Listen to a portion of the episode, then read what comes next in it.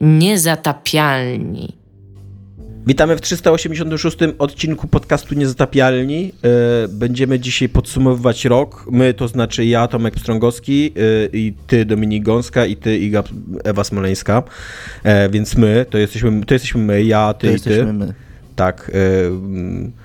Będziemy dzisiaj podsumowywać rok 2022, ponieważ zaczął się rok 2023 i taka jest kolej rzeczy, taka jest natura. I nie wiem, czy zaczynamy od razu od podsumowania, czy zaczynamy najpierw od co jest grane. A, tylko ja mam co jest grane. W tym, znaczy, e, na usprawiedliwienie Dominika, Dominik ma swoje co jest grane, ale udostępnił mi swój slot do co jest grane, a Iga po prostu nie ma co jest grane. Ponieważ e, Iga lubi patrzeć jak świat płonie i, i nie dotrzymywać obietnic swoich i nie dowozić. Nie tak, a ja się, wy, ja się wytłumaczę, ja mam co jest grane, natomiast mam jak zwykle kurde u Dominika grę na minimum 50 godzin, co w moim wypadku oznacza pewnie 80 albo 100 yy, i tam pograłem w nią może z 10, więc po prostu chcę poczekać, aż pogram więcej i wtedy o niej powiem. A, A ja pograłam gra? tylko w gry, które już były omawiane, między innymi, przepraszam, The Case of the Golden Idol, które Dominik obsrał będziesz miał okazję jeszcze powiedzieć, co o nim myślisz, bo będziemy mieli jakby przy innej okazji ten tytuł okay. się pojawi. No mówię, Dobra, to, to obsrał. To ja połączę, ja połączę moje, co jest grane i Igi, co jest grane, ponieważ od Igi na święta dostałem grę Eternal Threads, um, którą to dostałem dlatego, że chciałem ją, dlatego, że miałem ją na wishliście, której dopilnowałem przed świętami tym To jest bardzo dobrze posprzątana wishlista zarówno Dominika, jak i Tomasza. Nawet sobie ustawiłem w kolejności, co, co najbardziej Tak, chcę. ja też, ja też. Ale co, co jakby musimy tutaj oddać naszym też słuchaczom y, i, i ludziom wokół podcastu, że to zaprocentowało w tym roku. Tak. Jakby... Mnie. No cóż, tak, widocznie, widocznie zrobiłaś coś źle, jakby Mikołaj do ciebie przyszedł. Ale nawet rózgi mi nie dał, nie? To jest bez sensu. E, więc tak, więc, e, więc e, dostałem grę Eternal Threads, e, o której usłyszałem po raz pierwszy, dlatego że kiedyś tam prowadziliśmy jakieś rozmowy z ich wydawcą Secret Mode. E, to jest taka firma, która należy do takiego dużego, dużego wydawcy Sumo Group. I e, jak mi tam opowiadali o tej grze, to bardzo się podniecali, na tyle się, to jakby chyba dobra robota wydawcy, bo na tyle się podniecili, że ja się trochę zajawiłem na tą grę. A ona przy okazji jeszcze dostała później dobrą recenzję w Eurogamerze, co już mnie w ogóle tak e, nakręciło. Dostała rekomendent w Eurogamerze. I to jest e, taki walking sim w stylu trochę takomy, o tym, że jesteś podróżnikiem w czasie. E, w ogóle on się zaczyna, obie gry, o których dzisiaj będę opowiadał, bo jeszcze Solar Ash, to one się zaczynają od takiego wielkiego pierdolnięcia. Jakby e, e, Eternal Thread zaczyna się od takiego ekranu z tekstem, że tam rozwaliliśmy timeline, w ogóle czasoprzestrzeń została rozpierdzielona przez człowieka, co nie? I trzeba ją naprawić, ponieważ wynaleźliśmy podróże w czasie i namieszaliśmy w tym i, i timeline się w ogóle załamał i no i jest w ogóle teraz masakra, co nie? psy szczają paszczami, w ogóle ryby y, śpiewają jak ptaki, co nie, w ogóle baba z babą po prostu dzieci rodzą i, i, i masakra, co nie?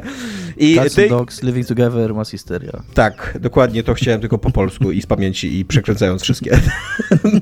tak. E, I ty jesteś takim zwykłym, znaczy zwykłym, ty jesteś takim żołnierzem, jakby podróżnikiem w czasie, który się cofa do 2015 roku po to, żeby ocalić y, sześć osób, które zginęły w pożarze domu. I pomimo tego takiego wielkiego, bombastycznego rozpoczęcia, to jest bardzo taka intymna historia. E, nawet nie wiesz, dlaczego masz ocalić te sześć osób. One nie są w żaden sposób niezwykłe, to nie są żadni żołnierze, żadni politycy, ani nic takiego. To, to jest zwykłych sześciu obywateli Wielkiej Brytanii, którzy prowadzą swoje zwykłe życia. Tam ci w pewnym momencie tłumaczą, że tam nie ratujesz tylko tych sześć żyć, ale tam miliony żyć, które później po nich następują we wszystkich czasoprzestrzeniach i tak dalej, co nie.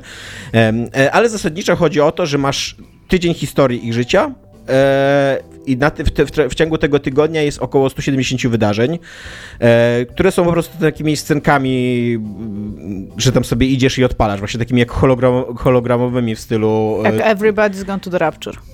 Tak, tak, albo chciałem mm powiedzieć takomy, ale, ale Iga też ma swoje porównanie, więc y, ono też jest dobre.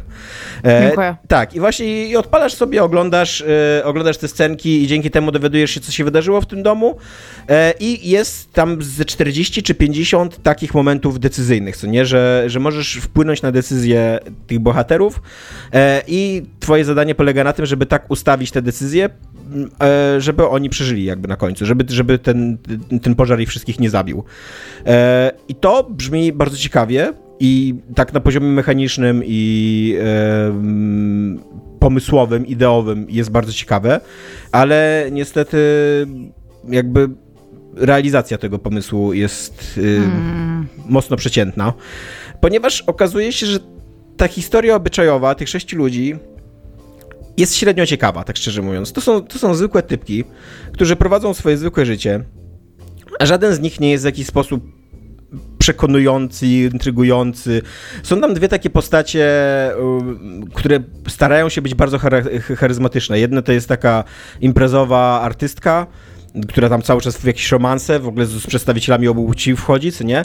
A drugie to jest taki, e, taki hindu z, z poczuciem humoru, który cały czas rzuca tymi nawiązaniami do popkultury. I teoretycznie to powinny być charyzmatyczne postacie, w praktyce one są bardzo płaskie.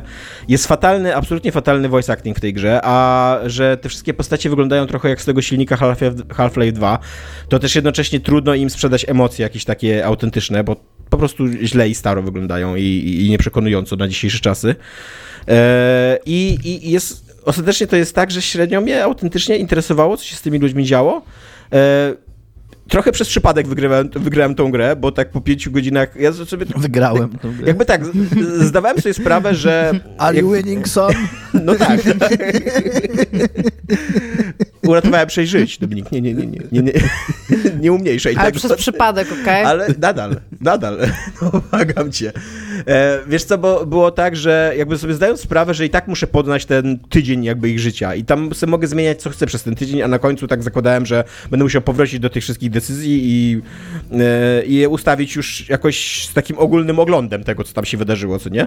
No więc sobie tak na chybił trafił, zmieniałem te decyzje. Aż mniej więcej koło czwartego, piątego dnia, absolutnie nie wiem w ogóle, dlaczego ten, ten pożar wybuchł, nie wiem, jak się skończyły te wątki i tak dalej, ale gdzieś koło piątego dnia nagle gra mi powiedziała, okej, okay, uratowałeś ich wszystkich, co nie? Jakby tak trochę przypadkowo na tyle zmieniłem już tę decyzję, że się okazało, że oni wszyscy zostali uratowani, nie? E, I to jest spoko nawet, jakby nie mam wobec tego pretensji. Uważam, że trochę oszukałem system, ale ten system jest interesujący na tyle, że spoko, nie? Gorzej, że właśnie, że, że sama gra jest nudna, że sama ta opowieść jest nudna, bo kurde, musisz 170 scenek obejrzeć, żeby, e, żeby poznać całą tą historię. I... Ale ja rozumiem, że interaktywność polega na tym, że idziesz sobie w 3D w tym domu, to jest pewnie FPP i jak znajdujesz rzecz, to w nią klikasz, tam się coś dzieje, co ty oglądasz i potem Nie. klikasz, co chcesz, żeby się stało? E, odpalasz sobie e, timeline, masz taki centralnie jakby taki, taki wiesz, takie urządzenie elektryczne, do, e, elektroniczne do podróżowania w czasie i zmieniania ludziom życiorysy. Mm. I, i, I, odpalasz sobie tam timeline, timeline i masz po prostu taką oś czasu i tam są kolejne te wydarzenia. Niektóre są takie, że nie ma tam decyzji, niektóre są takie, że jest ta decyzja. Jak zmieniasz tą decyzję, to on ci też podświetla jakby na, na jakie inne wydarzenia wpłynęła ta zmiana decyzji i tak dalej. Nie? Na początku to się wydaje dosyć yy, trudne do zrozumienia, ale z czasem ten UX, yy, UI, przepraszam, yy, jest czytelny, co nie staje się czytelny i tam orientujesz się o co chodzi, co nie? Mhm. E, tylko mnóstwo jest na przykład, e, w ogóle gracie na początku pyta, czy chcesz pełną wersję, tam jest właśnie 170 scenek wtedy chyba, czy chcesz skróconą wersję, jest chyba wtedy 130 scenek. Ja kliknąłem w tą pełną wersję i trochę to był błąd, bo mnóstwo tych scenek jest absolutnie nic nieznaczących. Takie w stylu, facet zszedł do pralni, co nie? Albo ktoś trochę, robi śniadanie. Jest trochę... Y, zacząłem ostatnio grać, krótko pograłem, więc też nie mam nic do powiedzenia, przed świętami w y, High on Life, tą mocno kontrowersyjną, wywołującą, może nie kontrowersyjną, ale wywołującą skrajne emocje strzelankę. I tam jest z kolei ten motyw broni, które gadają do ciebie, tak. tam żartują. E, I, I w opcjach można ustawić częstotliwość, jak często te bronie gadają. I to nigdy, to ktoś fajnie, trafnie zauważył, że to nigdy nie jest dobry znak. Tak, dokładnie. Kiedy twórca umieszcza w grze taką, w grze taką opcję, bo to trochę brzmi jakby nie do końca sam był pewien, co chce zrobić i jak to powinno działać. Bo to on powinien ocenić, jak to I totalnie, tak, totalnie tutaj jest za dużo tych scenek jakby. Totalnie nie wiem dlaczego nie ustawili po prostu domyślnie, nie wiem, właśnie gdzieś ukryli w opcjach, że tam masz pełniejsze doświadczenie, co nie? Chociaż, no trudno mi sobie wyobrazić, żeby ktoś kliknął w te pełniejsze doświadczenie, bo to jest trochę tak, jakby się oglądał nudny serial i chciał, żeby on trwał dłużej, co nie? E, bo, bo, to jest taki totalnie taki serial obyczajowy o takich zwykłych typkach w Wielkiej Brytanii, które tam, wiesz, jest jakiś problem ciąży, jakiś taki brania leków nasennych, jeden z nich jest lekarzem, więc narzeka cały czas na służbę zdrowia, jeden tam ma chorą matkę, więc i, i tak dalej, i tak dalej. Ale Ale jako, że jest to nam podróże w czasie i jako, że w przyszłości tam wszystko pierdzielnęło i świat się skończył i timeline poszedł się jebać i tak dalej, to oczywiście jest gdzieś tam na trzecim planie taka sugestia, że tam chodzi o coś więcej, co nie? Ten dom się czasem zachowuje tak horrorowato, czasem coś tam spada ze, ze ściany, czasem są jakieś takie odgłosy dziwne, y, czasem na tych filmikach ktoś mówi, że coś widział i tak dalej, co nie? I ja w pewnym momencie, już tak po 3-4 godzinach, będąc znudzonym tą, tą, tą grą, już, już się zastanawiałem trochę, czy jej nie odłożyć, ale sobie myślę, to jest pewnie taka gra, że ona jest nudna, nudna, nudna, nudna, a na końcu przychodzi taki twist science fiction, że nagle ona totalnie zmienia ton i że nawet jestem ciekawy tego twistu, nie? I, I że pogram sobie jeszcze, żeby zobaczyć ten twist, bo, bo, bo to... I wyobraźcie sobie, że ten twist rzeczywiście jest. Jest on dokładnie 3 sekundy przed zakończeniem gry, a później wjeżdżają napis jakby centralnie, centralnie nic poza takim, jakby nie wiem, jakby oni chcieli franczyzę budować, co nie jest tylko takie aha, teraz tutaj, aha, science fiction, co nie? I koniec. Więc jeżeli wy, drodzy słuchacze, byście chcieli grać tą grę dla tego twistu science fiction, który tam, dla tej tajemnicy, zagadki, to wam już muszę ostrzec, że absolutnie to może w drugiej części będzie pociągnięty ten temat, bo, bo tu go nie ma. Czyli no. tak naprawdę chciałeś pod choinkę bardzo nudny serial obyczajowy. tak, i który obejrzałem co więcej, ale e, e, skończyłem go, ale nie, nie znam zakończenia, o tak powiem. nie, bo... Ja mam do ciebie pytanie, bo porównałeś tę grę do Takomy, tak. która też nie była chyba tak przez nas kolektywnie uznana za jakieś arcydzieło. Mi się akurat, ja się spoko bawiłem. Ja też się spoko bawiłem. Okay. A, czyli, czyli to jest gorsze od. Uważam, że ta koma jest dużo lepsza. I uważam, że przede okay. wszystkim ta koma y, wie, jaką historię chce opowiedzieć i opowiada ją krótko, zwięźlej na temat, co nie? Ta koma tam trwa 2,5 godziny czy 3, co nie? E, i, i, i, każde odkrycie, każde to nagranie było autentycznie interesujące i ciekawe właśnie. I bohaterowie byli dobrze napisani. Jakby właśnie to, dokładnie ta koma miała to wszystko, czego tu nie było, co nie? E, też wykorzystywała konwencję graficzną, bo w Takomie też nie było jakichś super ładnych modeli postaci, co nie? Ale wiedzieli, jak obejść ten, ten problem, wykorzystując tą konwencję graficzną z takich hologramów, że to wszystko było takimi takie schematyczne były te postaci, co nie? A tutaj no nie wiem, jakby oni nie wiedzieli na, jakim, na jakiej technologii działają, co nie? Jakby nie wiedzieli, jak wyglądają ich, kurde, modele postaci, co nie? E, I że one po prostu nie, no nie sprzedają emocji, co nie? I, i tyle. Nie mówiąc już o tym, że jest po prostu bardzo zły voice acting, a w Takomie notabene był bardzo dobry voice acting. Nie, Takoma to jest zupełnie inna liga, co nie? Jakby, mimo, że tam też, też pamiętam, że miałem jakieś zastrzeżenia do tej gry, chyba głównie takie, że ona nie była tak nowatorska jak Gone Home, tak mi się wydaje. E, to, to, to się super bawiłem przy Takomie. A no, ale to... już nic nie może być Gone Home jakby, nie? No tak, to prawda. To, myślę, to, myślę że jakbym dzisiaj grał w Takomę drugi raz, to bym, to bym miał dużo mniej zastrzeżeń niż jak grałem za pierwszym razem. Tam z całym ja ogóle... takim bagażem oczekiwań, wiesz, pierwszej gra po Gone Home tak. i tak dalej, co nie? Ja w ogóle teraz spojrzałam, bo ja pamiętałam, że oni coś robią, ale totalnie nie pamiętałam, co oni robią, w sensie Fulbright. I oni teraz jakąś grę Open Roads tak. robią, która miała wyjść w tym roku, ale jest przesunięta na przyszły. Tak. I tak, tak Mystery thriller. nie, nie ma molestowanka, nie ma molestowanka. protestuję przeciwko temu. A, nie, okay. są tylko jakieś takie oskarżenia dosyć ogólne o to, że ten człowiek, tak? tak, że, że jest Czy kiepskim to... szefem ogólnie. Ale nie ma, nie molestowanka. Jakoś nazywa, jaką, no nie pamiętam. John Fulbright. Tak, John Fulbright. E, że, ten, że ten szef i założyciel, ale właśnie tam nie, bo ja czytałem ten artykuł i on jest taki trochę, kurde, naciągany, co nie? Znaczy, ja rozumiem, mm. że można napisać o kimś, że jest kiepskim szefem i że kiepsko się pod nim pracuje i pewnie jakby jest to temat dla mediów i ludzie mają prawo o tym wiedzieć, jeżeli chcieli pracować w tej firmie i tak dalej. Ale z tego tekstu absolutnie nie wynikało, Steve żeby... Gaynor. Tak, Gaynor właśnie. Tak. Z tego tekstu absolutnie nie wynikało, żeby on tam łamał prawo, Jasne. Y, jakoś się znęcał nad ludźmi i tak dalej. Po prostu czyli zachował nie, się jak dupek pewnie... miejscami, co nie? Tak, czyli pewnie może nawet nie toksyczny, tylko po prostu taki, no, nie wiem, apodyktyczny? Tak, tak, tak, coś takiego. Więc no wciąż niemiłe, ale jednak jest różnica między nim a Ubisoftem na przykład, nie? E, no, e, więc tak, to jest moje pierwsze co jest grane, e, moje Igi razem. E, Iga, z tej okazji dam ci e, nominować pierwszą nagrodę do kategorii największy fan.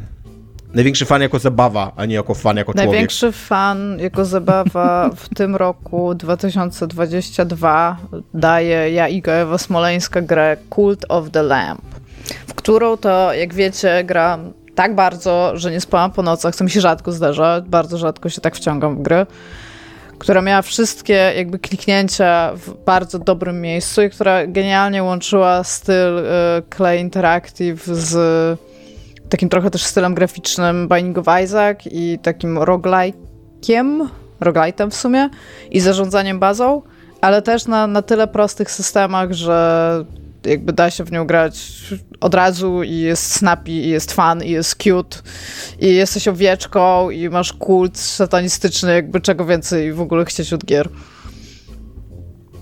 10 na 10. Może tego, żeby Polecam. miała y, pogłębiony system walki, który teraz robią. Ale czy on jest w niej super potrzebny, jeżeli tam jest wszystko tajmowane i zbierasz resursy tylko i wyłącznie po to, żeby zbudować więcej bazy i dojść do bossa? Nie wiem. Jakby Moim zdaniem ona jest jakby na takim poziomie enough, jeżeli chodzi o każdy element i, i to wszystko tam po prostu ze sobą działa. Jeżeli to by była inna gra, jeżeli to by był po prostu na przykład roguelite, no to to by nie działało, ale przez to, że te elementy dungeonowe i roguelite'owe są po to, żeby zapewnić resursy do bazy, to to już moim zdaniem bardzo dobrze działa. Że to jest takie, to jest takie lightowa gierka, bo to jest ani jakiś super głęboki e, resource manager, ani Time Manager nie jest super głęboki, ani nie jest super głębokim roguelite'em, ale wszystkie z tych rzeczy łączy w bardzo dobry i, i, odpowiedni sposób. Ona też nie jest super długa, nie? W sensie jak na tego typu gry. I to też mi bardzo pasuje. No i ma amazing styl graficzny i animację, to jest... No to po prostu takie... Bardzo lubię. Jakby była pluszakiem, to bym przytulała. Jakby ta gra była zabawką, to by była pluszakiem krwawym pluszakiem, No właśnie, czy tam przypadkiem nie dzieją się jakieś mega krwawe rzeczy, co nie? Dzieją się troszeczkę, ale to zależy jak chcesz swój kult prowadzić. Można tam... Możesz też karmić ludzi grzybami halucynogennymi jakby i są, wtedy nie śpią przez trzy dni i pracują i są super szczęśliwi. I czasami chcą, żebyś im dawał, a czasami chcą jeść kupę. Jakby, no co zrobisz, no? Taki kult. Dominik, twoja nominacja? E, my zawsze mamy takie rozróżnienie, zawsze mamy tą dyskusję, mm, czy jest to dyskusja, którą warto mieć, e, czy przez największy fan mamy na myśli taki mm, nie wiem, pierwotny, pierwotny fan z naciskania guziczków na padzie i obserwowania, co się dzieje, czy fan na zasadzie śmiania się, czy tam jakoś przeżywania czegoś wesołego, co się dzieje na ekranie. I ja mam tym razem grę z tej drugiej kategorii. Jest to Return to Monkey Island którym sama interakcja z tą grą, no jest to przygodówka, ten klik, swoją drogą mm, dosyć źle zrobiona pod tym względem. E, Super bo, zabawna. A więcej Gilbert, pointing i mniej clicking, co? Nie, nie. Mia, miała trochę zarzutów do, do interfejsu na padzie. Jakby gry, przygodówki point and click na konsolach istnieją od bardzo dawna radzą sobie bardzo dobrze, szczególnie na Switchu, bo to jest fenomenalna platforma do tych gier. Jakby to zostało już rozpracowane, jakby jest rozpykane robienie interfejsu dla przygodówek na konsolach. Ron Gilbert chciał trochę coś innego tu wymyślić i moim zdaniem mu to nie wyszło e, do końca. Znaczy nie jest to jakoś super złe, ale trochę nie rozumiem, czemu po prostu nie, nie przyjął jakiegoś już istniejącego, sprawdzonego rozwiązania, tylko musiał trochę po swojemu to wymyślić na nowo. E, ale ten fan nie jest za to. E, fan jest za to, że się przy tej grze, no to, to jest jakieś takie 12-15 godzin, że mi się generalnie gęba cieszyła. No jakby to był bardzo fajnie spędzony czas, przy którym było mi miło, mi, było mi miło, który przy okazji był bardzo bezpretensjonalny, nie jakby nie, nie musiałem myśleć o... A zakończenie? O, nie, ja nie mam problemu z zakończeniem. Ale nie jest bezpretensjonalne. Nie, znaczy nie jest też jakieś super pretensjonalne. No. Jest takie ja też nie, nie mam wrażenia, że oni jakąś tam strasznie, strasznie pretensjonalną rzecz zrobili. No trochę siebie tam włożyli i być może nie wiem, być może niepotrzebnie według niektórych krytyków. Y, ja nie mam, ja, ja, tak nie uważam. Poza tym mówię, to jest, nawet jeżeli by tak przyjąć, to jest tam ostatnie 5 minut gry na 15 godzin, nie? E, I mm, no mówię. Ja, Zakończenia zwykle są ostatnim, krótszym czasem tak, całego tak, dzieła. Tak, tak, jasne, jasne, ale no mówię, można mieć, y, może, może to komuś, y, jakby można przykładać do tego mniejszą lub większą uwagę, można, nie wiem, może być tak, że zakończenie jakoś popsuje odbiór gry, na przykład rekontekstualizując jej treść w jakiś taki sposób, że nagle staje się ona nieakceptowalna dla odbiorcy. Moim zdaniem Monkey tego nie robi. E, moim zdaniem to te zakończenie można po prostu jakby wyciąć i, i zostawić, że ta gra się skończy 5 minut wcześniej, jakby ona zupełnie działa wtedy. E, jeżeli mówię, jeżeli ktoś ma taką potrzebę, bo ja takiej potrzeby nie miałem. E, mogłem też nie myśleć o... Mm, jestem coraz bardziej zmęczony niestety jak chyba każdy, mm, tą wojną kulturową, którą, która się toczy i w której wszyscy jakby się okopujemy i, i, i każde dzieło teraz musi mieć coś do powiedzenia na temat e, rasizmu albo, mm, albo kapitalizmu. Albo w którą stronę takiego. zmierzasz, Dominiku? No właśnie, co, co się dzieje, Dominiku?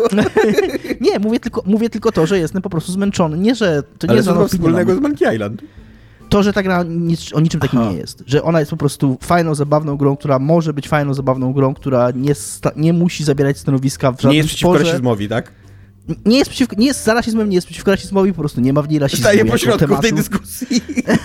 nie, proszę tutaj, proszę tutaj nie wykrzywiać moich słów. Y, ja tutaj nie chcę się jakoś, jak, jako jakiś centrysta obrzydliwy pozycjonować, bo absolutnie jestem po tej właściwej lewej stronie w, tym, w tej wojnie kulturowej, ale nie znaczy to, że chcę, żeby każdy element, każdy moment mojego życia był e, jakoś tam uwiąz, przywiązany do tej, do tej wojny i to, że akurat grając tą grę mogłem o tym nie myśleć, też, też jakoś tam dla mnie sprawia, że jest to fan roku. E, ja mam e, grę, która mnie samego wzięła trochę z zaskoczenia, czyli Hard West 2, którą mm, tu w przeciwieństwie do Dominika jakby właśnie daje mi fan tylko i wyłącznie zabawę, tylko i wyłącznie jeżeli chodzi o klikanie. Fabułka jest w niej zupełnie kontekstowa i absolutnie już nie do końca pamiętam w ogóle o co w niej chodzi i, i nie, za bardzo, nie za bardzo ma znaczenie i nie, na pewno nie jest zabawna. Stara się być zabawna w kilku momentach.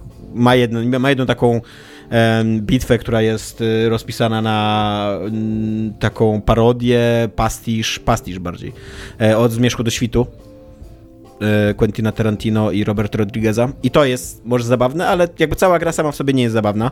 E, natomiast e, jest to zdecydowanie najlepsza strategia turowa, w jaką grałem w tym roku, co już jest dla mnie, kurde, mega zaskoczeniem, bo tak jak mówię, absolutnie nic się po tej grze nie spodziewałem. Ma super fajne systemy, które bardzo ładnie ze sobą klikają, jakby to powiedziała Iga mają, jak to się fajnie mówi w środowisku nas, yy, fanów strategii turowych, bardzo dużo synergii między sobą.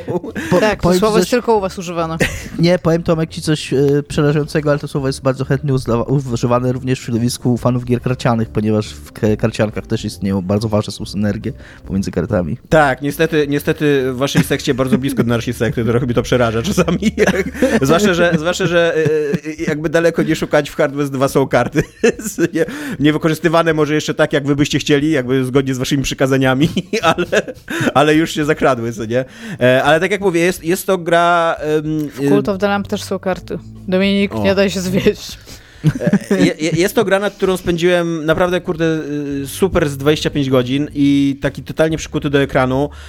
I to, co ona robi zajebiście, czego strategie turowe czasem nie robią i, i, i, czasem nie zwracają na to uwagi, to że sprawia, że każdy ruch, każdy, każde kliknięcie jest bardzo cenne i jest bardzo, bardzo przemyślane. Że y, ona ma taki trochę tryb ym, niewybaczający z jednej strony, ale z drugiej strony też nagradzający, że jeżeli będziesz klikał bezmyślnie, to ona bardzo ci szybko ukaże i, i, i po prostu położysz misję i będziesz musiał grać od nowa i to jest no fun, nie? E, ale jeżeli dobrze właśnie rozpatrzysz te wszystkie swoje umiejętności, jeżeli dobrze rozłożyłeś sobie karty przed yy, pojedynkiem, jeżeli dobrze znasz swoje postaci i jeżeli dobrze klikniesz, to nagle się zaczyna uruchamiać cała taka lawina zależności, wspólnych umiejętności. Yy, koleś biega po całej mapie, morduje ludzi, inny tam jest snajperem i morduje ludzi i tak dalej, i tak dalej. To nie, ogólnie chodzi o mordowanie ludzi. No właśnie tak, tak. E, ale tak, ale tak jak mówię, co nie, to jest taka gra, gdzie siedzisz czasem 30-40 minut i zastanawiasz się, co kliknąć, a później jak klikniesz dobrze, to sobie wow, ale zajebiście kliknąłem. To, był, to był zajebisty klik.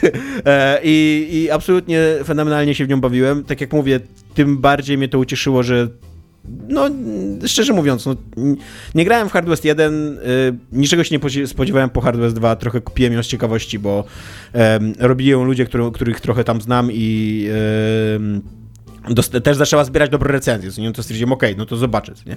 I wciągnęła mnie totalnie, jakby tak właśnie po, po uszy w niej utonąłem i nie potrafiłem się oderwać i e, tylko bardzo przykra sprawa, że mało co nie spaliła mi karty graficznej. Nie, nie wiem, jakim cudem tak, taka gra indie mała może tak, tak wykorzystywać kartę graficzną, ale tam mniejsza o większość. Natomiast e, musimy e, dokonać jakiegoś wyboru i jako, że Iga ma jedyną grę, która jest zabawna nie tylko jako gameplay, ale też jako fabuła, więc łączy nasze dwie mm, przeciwności tutaj. Ja uważam, że kult satanistyczny jest bardzo zabawny. A że ta gra chyba w ogóle sama w sobie jest śmieszna, co nie? Dowcipna. Znaczy, ona jest cute bardziej niż dowcipna, bo tam się dzieją poważne rzeczy. Chcą cię złożyć w ofierze, y, nie składają, znaczy składają cię w ofierze, ale ratuje cię ten, który czeka. Tutaj jest taki Asterix, że to jest szatan. I mówi, dam ci swoją koronę, idź zbierz dla mnie kult, uwolnij mnie a ty potem przychodzisz i mówisz, aha, oszukałem cię, jednak to ja będę teraz tym nowym szatanem i mnie będą wyznawać. Zaryzykuję, że to nie jest do końca na serio. Ja też tak ryzykuję. Najprawdopodobniej. że to raczej ja to ma efekt komiczny niż... Ja to, ja to samo miałem powiedzieć, e, że, że z tych jakby jestem w stanie zgodzić się z Igą, też przedstawiała dobre argumenty, my jesteśmy ludźmi inteligentnymi, e, niektórzy z nas są nawet wykształceni e, i jakby jesteśmy, jesteśmy w stanie w debacie... No i ma też taki plus, ma... że katolicy się strasznie prują w komentarzach, no nie? To jest... To jest, to jest dla mnie super, ale mi się wydaje, że większość tych e, komentarzy to jest też jakiś fake, żeby się pośmiać trochę. Bo to jest aż niemożliwe po Więc prostu. tak, niech będzie. E, też chętnie zagram. Koniecznie musicie wtedy... zagrać w Cult of the Lamp. Jest. 1-0 dla Igi. Proszę liczyć punkty. Tak, liczę punkty właśnie. Iga 1. Eee, to teraz, żeby nie było 1-0 dla Igi, najlepsza gra, w którą nie graliśmy. O oh, fuck. Specjalnie tak zrobiliście. Tak. E, ja, ja to specjalnie zrobiłem, dokładnie, w liczbie pojedynczej. No to zaczynaj, powiedz. Ja, powiedz. E, tak. No to tak, ja nominuję e, Tunik. Jest to gra, w którą nie gram, a potrafię o niej powiedzieć bardzo dużo dobrych rzeczy. Przede wszystkim czekaliśmy na nią chyba, kurde, z 25 lat. E, jak na Jezusa Chrystusa gier wideo. Jakby wygląda przepięknie. E, dostała też... Ona jest podobno super fajnie zrobiona systemowo. Tak. Że jest, taka jest, jest strasznie okazji, mądra. Tak. I przy okazji jeszcze ma jakiś taki fezowy element, rozpakiwanie tak, jakiejś tak, takiej tak. instrukcji, która jest do niej załączona. Ja, te, ja też wiem, on jest super dużo w ogóle. Tak, więc... tak ja w nią grałem... To jest ja najlepsza Zelda chyba nie będąca Zeldą, co nie na rynku. Hmm. Tak, ja tylko chciałem ci wytłumaczyć, ja w nią grałem chwilkę, tak dosłownie 5 minut, ściągnąłem 5 minut i miałem takie, nie wiem, odpaliłem na chwilę gdzieś tam pomiędzy jedną rzeczą a drugą i miałem takie, okej, okay, super, będę grał w to dalej i nie odpaliłem od tamtego momentu, ale, ale muszę w końcu. Ja w ogóle, e, ja w ogóle nie gram w tą grę, bo ja mam jakieś takie dziwne przesycenie, kurde, Zeldami w swoim życiu. Mam, mam wrażenie, że grałem No bo jak siadasz do Zeldy, do jakiejkolwiek Zeldy jak siadasz, to jest tak jakbyś podpisał kontrakt tak. na pracę przy projekcie przez półtora roku. Tak, I tak, dokładnie. To cię tak pochłania i to tyle tam się dzieje i jak w końcu to kończysz, to to jest cool, ale potrzebujesz downtime'u, żeby wziąć kolejny kontrakt tego typu, Słuchajcie, nie? ale nie mieliśmy, nie mieliśmy jechać po tej grze, bo zaraz Iga znowu wygra, bo się okaże, że my będziemy ją krytykować.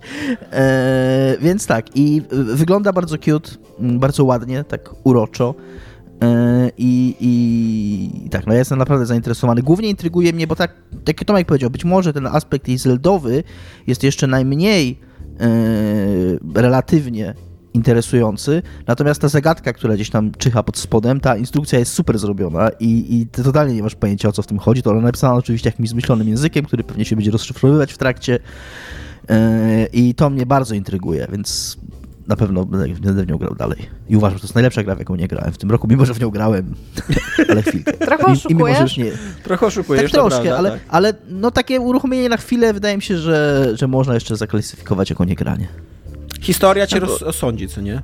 Rozsądzi ja, mi historia, Ja oczywiście. w tej kategorii zrobiłam mm, coś, e, bo ja, ja, się, ja się zgadzam, też bym pograła w Tunic, ale ostatnio jak się patrzę na wishlistę, to, to Neon White, które miało tak dużo nominacji do tam indie gry roku, to jed, jednak mi to siedzi. W sensie bardzo, bardzo bym to chciała pograć, bo ja oglądałam jakieś let's play i oglądałam trailery, ale jakby dopóki w to nie pogram, to mam wrażenie, że jakby nie jestem w stanie nic ogarnąć tam i mam, mam wielką ochotę w to pograć, ale tak, no, tylko że Tunic to jest też takie Mam wrażenie, że to jest dużo więcej godzin niż Neon White, nie? O może w ten A, sposób. W sensie.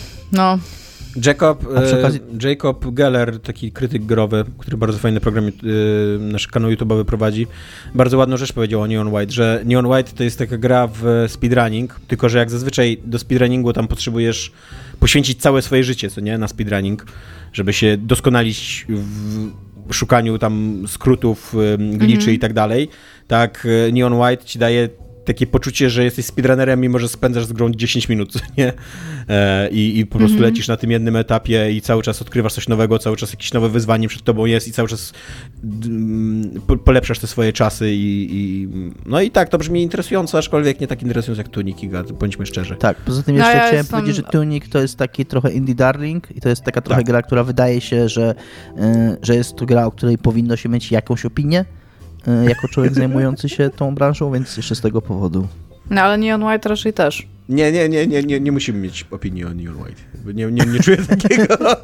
Ja też nie czuję. Znaczy, ja, ja z wami nawet nie walczę, czy, czy nie potrzebuję więcej argumentów. Jakby jest, jest lisek, jest nagroda, nie? Jakby jest spoko. Więc Tomek możesz sobie dać jeden punkt, bo Dominik ewidentnie się podpisał pod twoim. No, nie wiem. Ja zapisuję, zapisuję punkt mi i Tomkowi.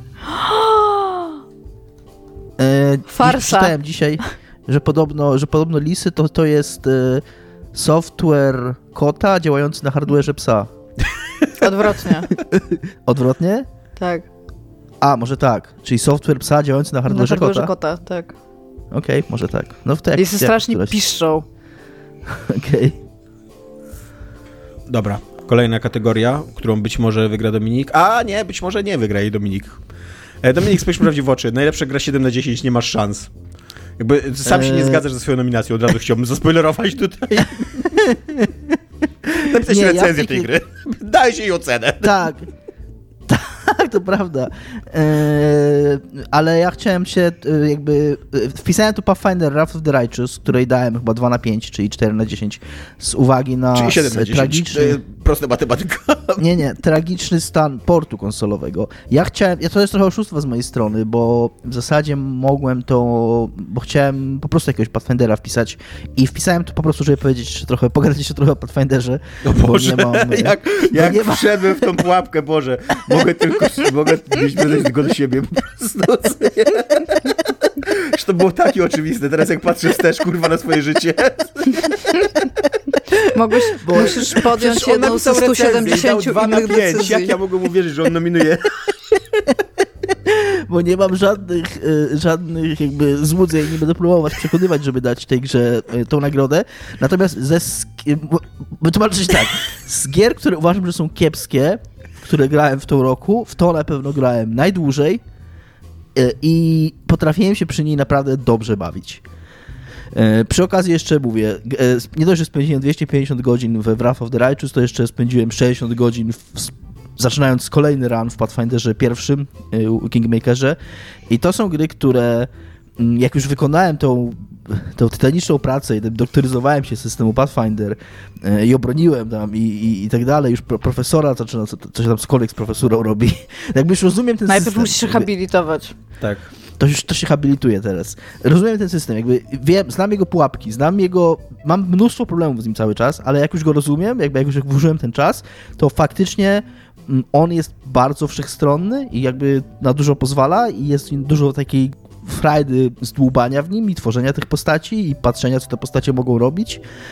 E, nie jest ta gra też tak trudna, jak się wie, czego nie robić w niej, e, co uważam za fatalny design, jeżeli chodzi o gry RPG cyfrowe. E, bo, bo umieszczanie w takich grach pułapek, które po prostu musisz... Mm, I to nie są takie pułapki, że coś zrobisz źle i poprawisz, tylko że e, podejmiesz złą decyzję na trzecim levelu rozwoju postaci i po 50 godzinach po prostu nie masz szans przejść dalej, jeżeli nie zmienisz poziomu trudności na niższy. Nie? Uważam, że to jest fatalny design.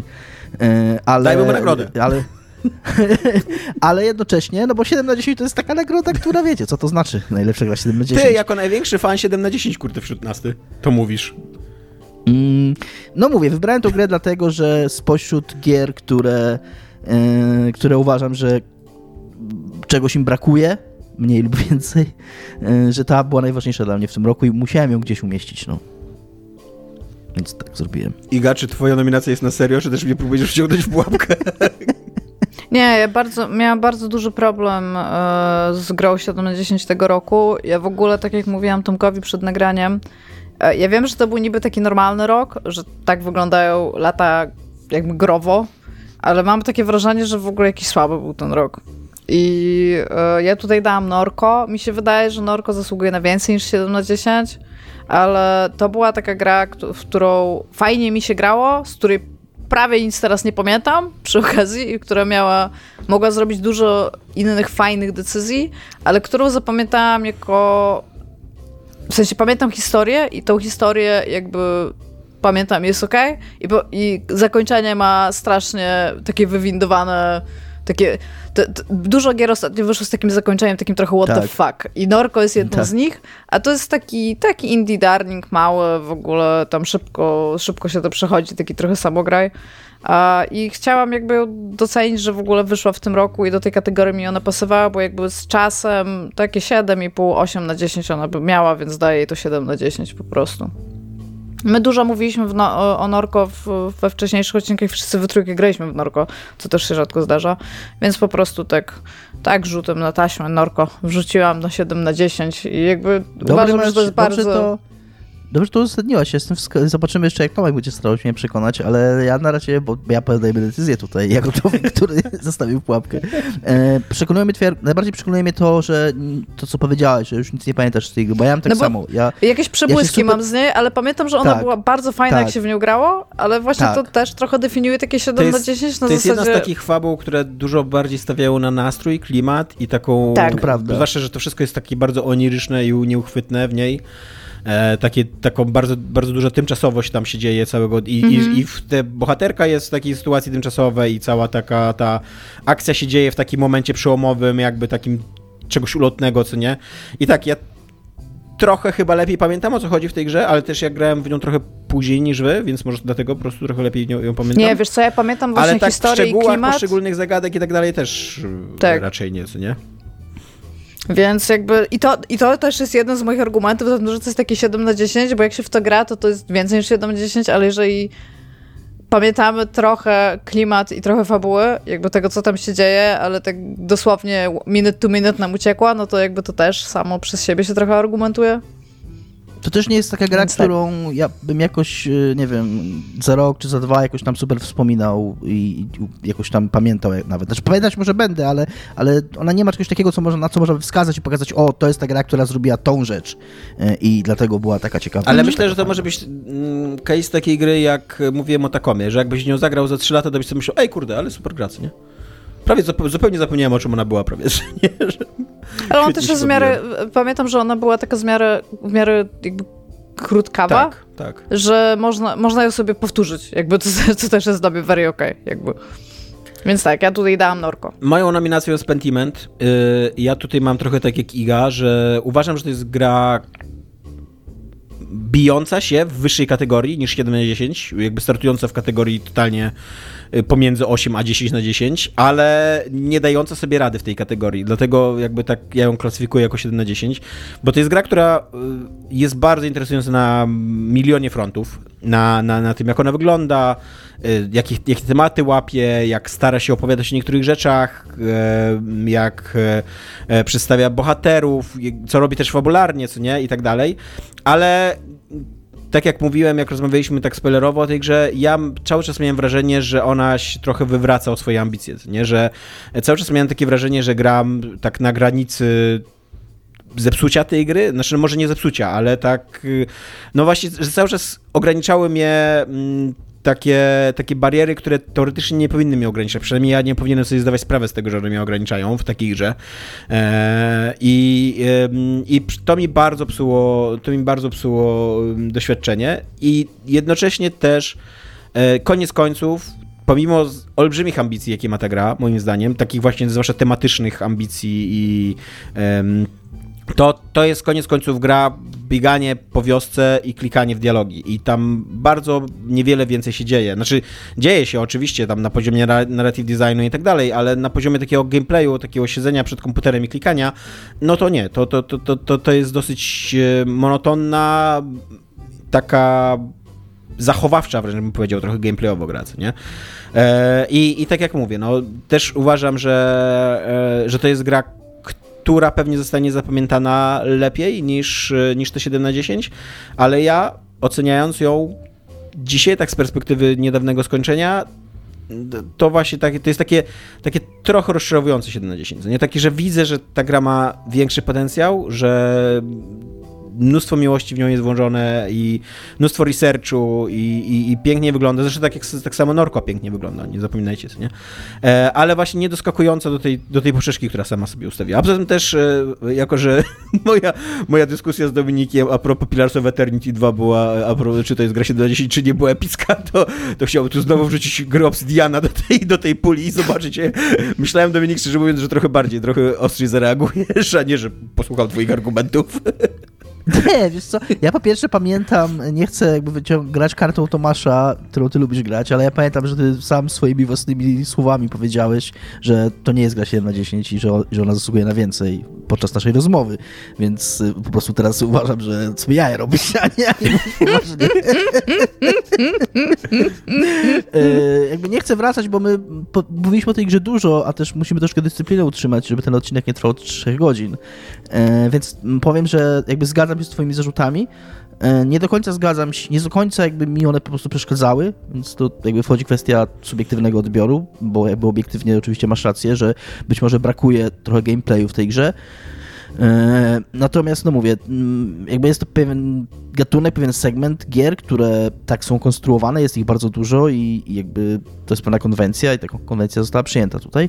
E, uważam, że Norko jest lepszym wyborem, właśnie tak trochę już wiedząc, jest, jaka jest twoja odpowiedź, e, zwróciłem uwagę na, to, na uwagę na to, co Cyga powiedziała, na tą zapamiętywalność, że Pentiment przez to, jakby jak jest, ty to ładnie powiedziałeś, osobny czy osobniczy, jakieś takie słowo, taki jest czymś takim, taką wysepką e, w tym game devie, czymś takim naprawdę mm, jednostkowym, wyjątkowym, wyjątkowym, niespotykanym, e, że, że choćby z tego powodu e, nie zasługuje na miano gry 7 na 10, więc ja bym się przychylał jednak do Norko w tej, w tej kategorii.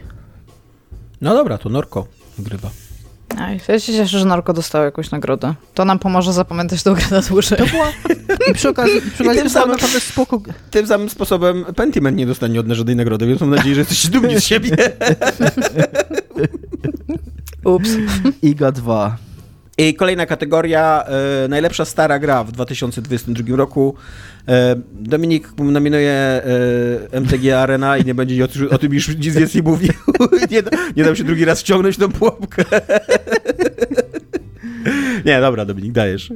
E, ja też nie będę mówił dużo, bo też raz, że o tej grze mówiłem, dwa, że to jest po prostu Magic yy, przez sieć. Jakby ta gra nic więcej nie ma. Z tym, że to jest pierwszy raz, kiedy Magic przez sieć został zrobiony na taką modłę nową, Hearthstone'ową, współczesną.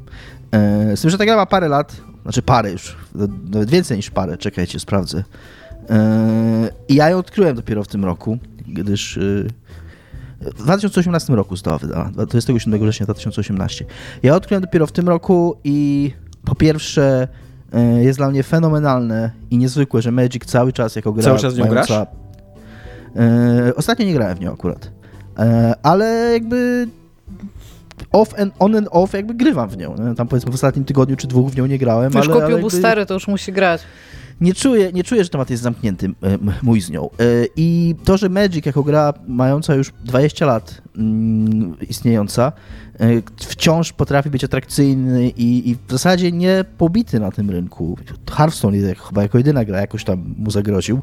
To jest niezwykłe i to jest ciągle fantastyczna gra, e, która ma no, kiepski bardzo model biznesowy, no ale niestety tak teraz działają gry multiplayer. E, natomiast no, dopóki nie traktuje się tego jakoś nadmiernie poważnie i chce się po prostu pograć od czasu do czasu w karty, a niekoniecznie mieć najlepsze talie i najlepsze karty, to, to jest to bardzo, bardzo fan gra. Bo też on jest, właśnie można dwie rzeczy powiedzieć o tym modelu biznesowym. On z jednej strony jest bardzo atrakcyjny właśnie dla takich ludzi, którzy chcą sobie pograć od czasu do czasu w Magica, bo tam można bardzo dużo odblokować za darmo. Natomiast jak chce się wgrać na takim powiedzmy najwyższym poziomie i mieć najlepsze karty, to, to jest fatalny model, model biznesowy bo on no, nie pozwala praktycznie na to, co jest w karcianym Magicu, mm, to jasne, możesz mieć, nie wiem, mocna talia w standardzie może kosztować na przykład 1000 dolarów złożenie jej, tak? E, no ale jakby jesteś w stanie zapłacić 1000 dolarów, i kupić te karty po prostu od ludzi, jakby na, na, z drugiej ręki, tak? Na wolnym rynku. A MTG Arena nie daje takiej możliwości. Tam nie ma handlu kartami pomiędzy ludźmi, więc jedyne co możesz zrobić, to wydropować to z boosterów, co mm, kosztuje tam, wiecie, wielokrotnie więcej niż te 1000 dolarów. Y, tam oczywiście wchodzą jakieś inne, są te wildcardy i tak dalej, więc można sobie to trochę ułatwić. No ale. A ty, jakby, chcesz zareklamować tą grę? chcesz, żeby ona wygrała? nie no, mówię, że ja się super bawiłem przy tej grze i I, i, i, i, I tak. I jest to karcianka, więc ja, ona nie wygra w tym podcaście, ale, ale tak. Oj, chciałem powiedzieć, że Inscription y, wygrało w zeszłym roku. Mm, no. Więc to nie jest tak, że karcianka nie wygrywa nigdy w tym podcaście. Często jestem w mniejszości. Iga. ja tutaj mam taką grę, którą właśnie wpisuję sobie w bibliotece Steam, żeby zobaczyć, ile mam w niej godzin, bo to też jest dla mnie ważne. A ja mam Risk of Rain 2. E, w którą mam prawie 80 godzin, co już e, najprawdopodobniej pokazuje, że e, jest to dla mnie najlepsza stara gra w tym roku, bo jeżeli w tym roku wsadziłam w nią 80 godzin, to to jest super ważne. Przeszłam ją prawie wszystkimi postaciami. Jest super w singlu, ma dużo trybów, ma bardzo fajny DLC i jest super w multi. I to jest taka giereczka, że można usiąść sobie z kolegami, zagrać 20 minut, pół godziny, 40 albo tam półtorej, albo grać całą noc i to się w ogóle nie nudzi jest super e, roguelite'em i ma super system walki, ma super różne postacie, które mają różne umiejętności, ale przy okazji nie ma ich super dużo, bo tam każda postać ma oprócz jakichś upgrade'ów, które się podnosi i czasami coś dają, ma tak naprawdę tam 3 do 4 ataków. I jest mega grywalna, wygląda bardzo inaczej niż wszystkie inne gry, to być może komuś może nie podejść, bo ma taką dosyć krótką grafikę, ale też tyle emocji, ile ja miałam podczas tej gry podczas, nawet jak się nam nie udawało jakiegoś rana skończyć, ale coś, coś dobrze ogarnęliśmy, albo jakoś udało nam się ten system wykorzystać na naszą korzyść, to no, sami wiecie, bo graliście w roglajki i roglajty. Jeżeli uda wam się dobrze coś przelosować, albo coś śmiesznego tam zrobić, co działa na waszą korzyść, to to jest po prostu fenomenalnie super. Więc jakby Risk of Rain 2 jakby zatęskniłam w ogóle za tą grą, przeglądając listę gier, które przeszłam w tym roku. A czy I... to jest, y, czy to jest w Game Passie? Wiem, że ona chyba była w Game Passie. A nie wiem, czy jest w Game Passie. W sensie ja w nią grałam na PC. zależy, że będzie głosowana na nią, co nie? W Steamie, ale mogę sprawdzić, czy ma coś wspólnego z Game Passem. Mi się, mi się wydaje, że ja w ogóle zobaczyłam pierwszy raz w Game Passie. Bo mi się wydaje, że ona wyszła, bo pamiętam jak na jakiejś konferencji Microsoftu robili z tego super wielkie halo, że, że ta gra wyjdzie, że miała premierę w Game Passie. E, I, I wtedy jakby zapamiętałem to bardzo jako taki what the fuck moment, bo pierwszy raz w ogóle usłyszałem ten tytuł, a, a oni się zachowywali, jakby to była jakaś super wielka rzecz. Mm, najwyraźniej jest, jak mówi Iga ale więc pewnie miała możliwe, że miała premierę w Game Passie, a teraz już... Ona była darmowa i można ją było sobie ściągnąć na Xboxa, tak. W tym momencie wydaje się, że A, okej, okay. czyli, czyli była... Okej. Okay. Ale tak, jest, e, jest do kupienia na Xboxie, jeżeli ktoś by był zainteresowany. Ja w nią grałam na PC, bo, bo tak się mi zdarzyło w życiu. E, no i tak, no. Jakby w tym momencie jest w mega promocji pakiet Risk of Rain 1 i 2 kosztuje na Xbox Marketplace jest... 36 zł i 50 groszy. Totalnie jesteśmy jak The Game Awards, nie? W ogóle nie dość, że nominujemy, to jeszcze reklamujemy, bo co nie? No ale War to jest, to, jakby tak, tylko że ja tutaj wspominam grę z 2019 roku, więc jakby to jest to, co chcieliśmy, tak? Jakby wspominać i doceniać stare gry, które wyszły. I tak. naprawdę mega, mega polecam Risk of Rains. Fenomenalna jest ta gra. E, moja nominacja to jest Returnal. E, czyli gra z zeszłego roku, którą jeżeli my nagrodzimy, jeżeli uda mi się do was przekonać, to ona wyjdzie na PC w przyszłym roku, czyli że w tym roku. Tylko wtedy, tak? Jak, więc, jak nie, no, ale więc będziemy bardzo na czasie, co nie? Będziemy zawsze z młodzieżą, a wiadomo, że nie zatapialni zawsze z młodzieżą chcemy być, co nie? E, jakby przede wszystkim Returnal to jest absolutnie fenomenalna gra, w którą się super gra, świetna strzelanka, świet, świetny roguelite, y, który zrobił to, co o czym wszyscy marzyli od bardzo dawna, czyli przełożył grywalność i poziom skomplikowania y, takiego designerskiego y, gier roguelite'owych na gry AAA. I to, co Iga kiedyś powiedziała, i to jest taki argument, żeby tu przekonać Igę, że wszyscy, znaczy, że wszyscy, że dużo osób z tego segmentu AAA dzisiaj patrzy na Returnal jako na jakiś taki, y, taką, te, taki przykład i, i, inspiracje, co, nie? Co, co jeszcze można osiągnąć w tym segmencie i w którą stronę można pójść. E, I mam nadzieję, że, że czegoś się ludzie od tej gry nauczą, bo, bo, bo mówię, bo jest fenomenalna. Jest to przy okazji też jedyna gra, na której warto kupić PS5, moim zdaniem.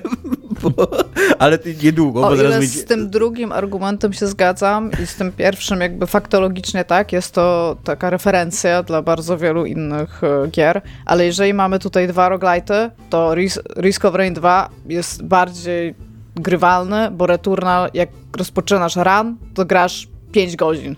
Ja mam ten problem z Risk of Rain I biegasz, 2, że... i biegasz, i biegasz, i znaczy, to się kojarzy z Returnalem ja mam ten problem z Risk of Rain 2, Iga, że ty mówisz o tej grze już któryś czas w podcaście, a ja cały czas nie mam pojęcia, co się w tej grze robi.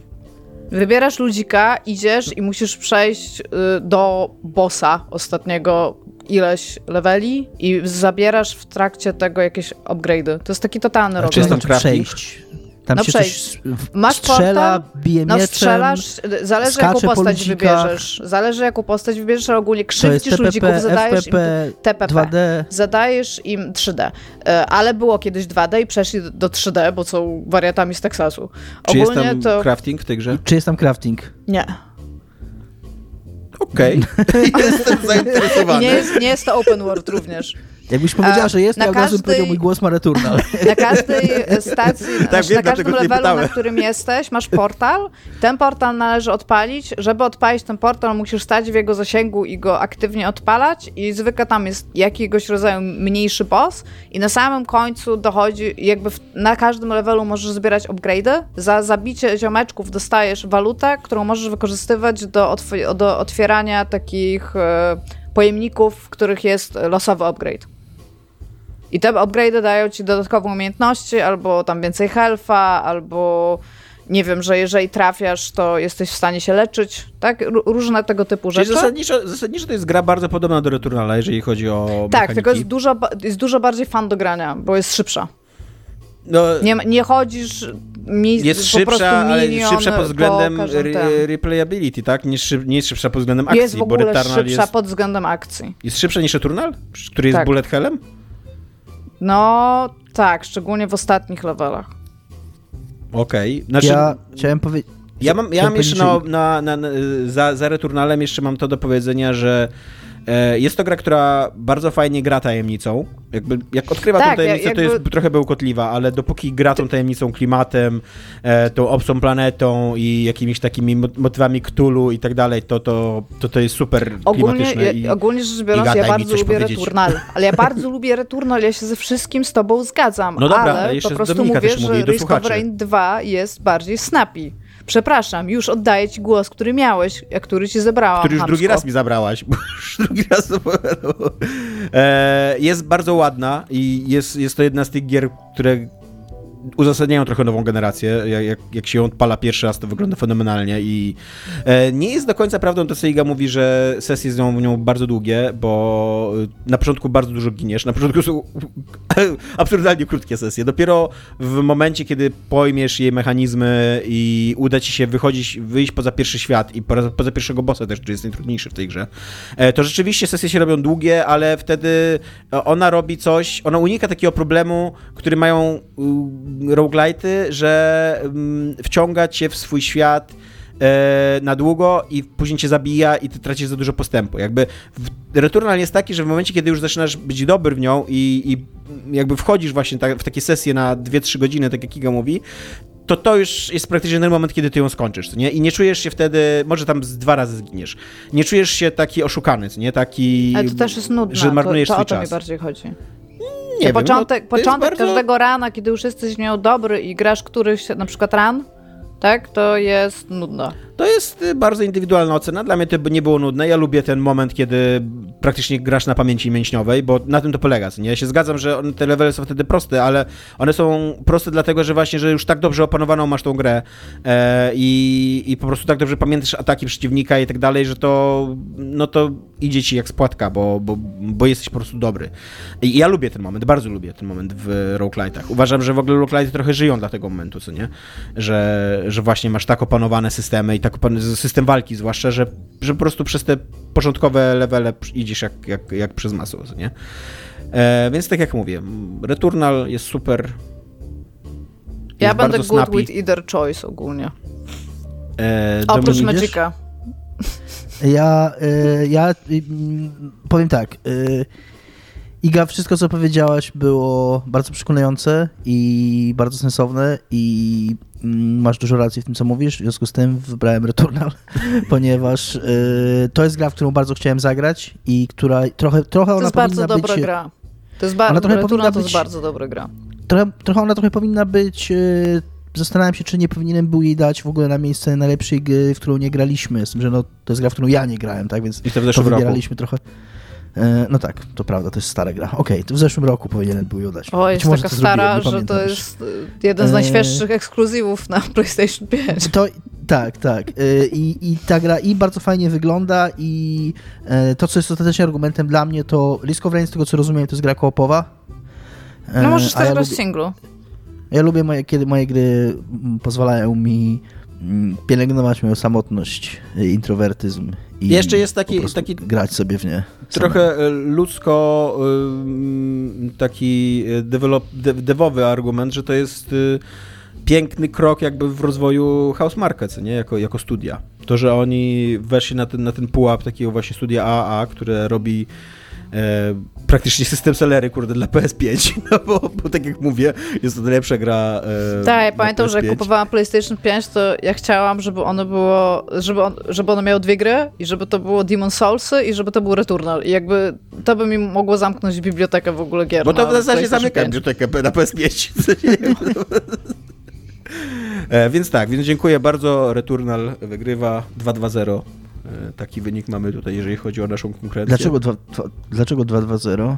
Dominik sobie dał ten punkt za tunika. Nie jest inaczej. Tak, 2 i 2. Też, dlaczego miałbym nie dać sobie punktu za tunika? Przecież też go wpisałem na swoją Ale Iga listę. mi dała wtedy.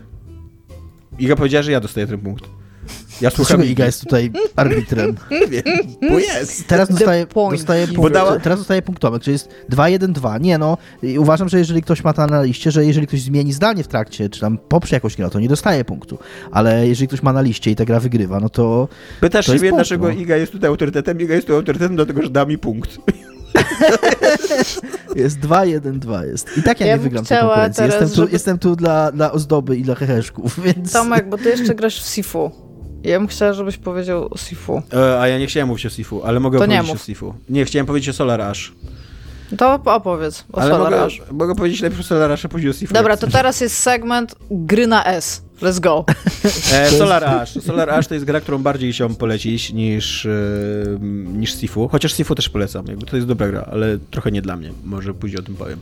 Solar Ash to jest druga gra ludzi od Hyperlight, Hyperlight Drifter, e, do której ja podchodziłem jak do jeża, bo jest taki, nie wiem na ile to jest nowy trend, ale ja przynajmniej w ciągu ostatnich dwóch lat mniej więcej zacząłem go obserwować, próby robienia takich gier opartych na flow ruchu, co nie, na takiej, na takiej płynności, takim e, momentum, e, e, angielskie słowo, mm, no taki, taki trochę skate'owskich takich uczuciach, co nie, że fajnie się płynie do przodu, jedzie, robi się jakieś tam sztuczki i tak dalej. I e, ja się trochę boję takich gier, one się dosyć rzadko sprawdzają, moim zdaniem, to jest bardzo trudne do osiągnięcia. E, i jak oni ogłosili, że taka i taki Solar Ash, to, mm, to się zdystansowałem trochę tak emocjonalnie wobec tej gry. E, aż teraz ją sobie kupiłem u pana Epika za jakieś tam 60 zł w promocji e, i odpaliłem e, i chciałem odszczekać wszystkie moje zastrzeżenia i tak dalej, bo jest to super gra. Nie tak dobra jak Hyper Light Drifter, od razu powiem. Hyper Light Drifter to jest dla mnie gra 11 na 10, jedna z najważniejszych gier w moim życiu. Solar Ash nie będzie taką grą. Um, tam nie wiem, no jest taką grą 8 na 10, może 9 na 10, ale być może kiedyś zagram w nią drugi raz, jest na tyle dobra, nie? E, jest to jakbym miał opisywać, to to jest bardzo ładnie wyglądająca, trochę tak jak Hyper Light Drifter, tylko w 3D. E, bardzo z wielką wyobraźnią gra platformowa. E, z wielką wyobraźnią stworzona gra, gra platformowa, w której jesteś taką, takim wysłannikiem, kosmonautą, y, który tam e, mogę przeczytać dokładnie jak, jak e, założenia fabularne tej gry. Jest też taki właśnie ekran jak w Eternal Threads i, i, i leci to tak, co nie? Skraj ultra pustki, czarnej dziury, która pożera światy. Nic nie jest w stanie powstrzymać jej przed pochłonięciem kolejnej planety. Nic z wyjątkiem Gwiezdne nasiono, gigantyczne urządzenie zaprojektowane w celu niszczenia czarnych dziur. To jedyna nadzieja. Jego twórcy, badacze pustki, podjęli się pozornie niemożliwego ty, zadania. Ty, ty czytasz taki lirik z, z, takiego czołówki jak do Jatamanów, nie? Tak. Po prostu, no. I słuchajcie, wyruszyli na ratunek swojego domu. Ostatnia członkini zespołu, Rei, dotarła do horyzontu zdarzeń, lecz straciła łączność z innymi. Pozostawiając wszystko ze sobą, przygotowuje się teraz do przejścia na drugą stronę rzeczywistości. Więc tak, totalnie. E, oczywiście na koniec się okazuje trochę tak jak w Hyper Light Drifter, że to jest metafora jakiegoś takiego mm, osobistego kryzysu.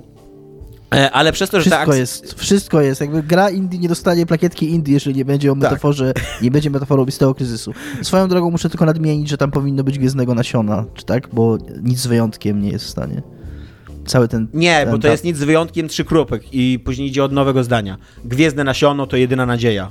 No tak, ale no dobra, jak dla mnie to tam powinno być gwiezdnego nasiona, bo nic z wyjątkiem, gwiezdnego nasiona, jedynej nie, nadziei. Nie, nie nic też... z wyjątkiem, trzy kropki, jest... enter, enter, enter, nowy akapit. Tak, bo to jest nowy akapit wobec, nie? Więc tak, więc y, to jest takie zawieszenie akcji i masz nagle... Agree to disagree, że tak powiem.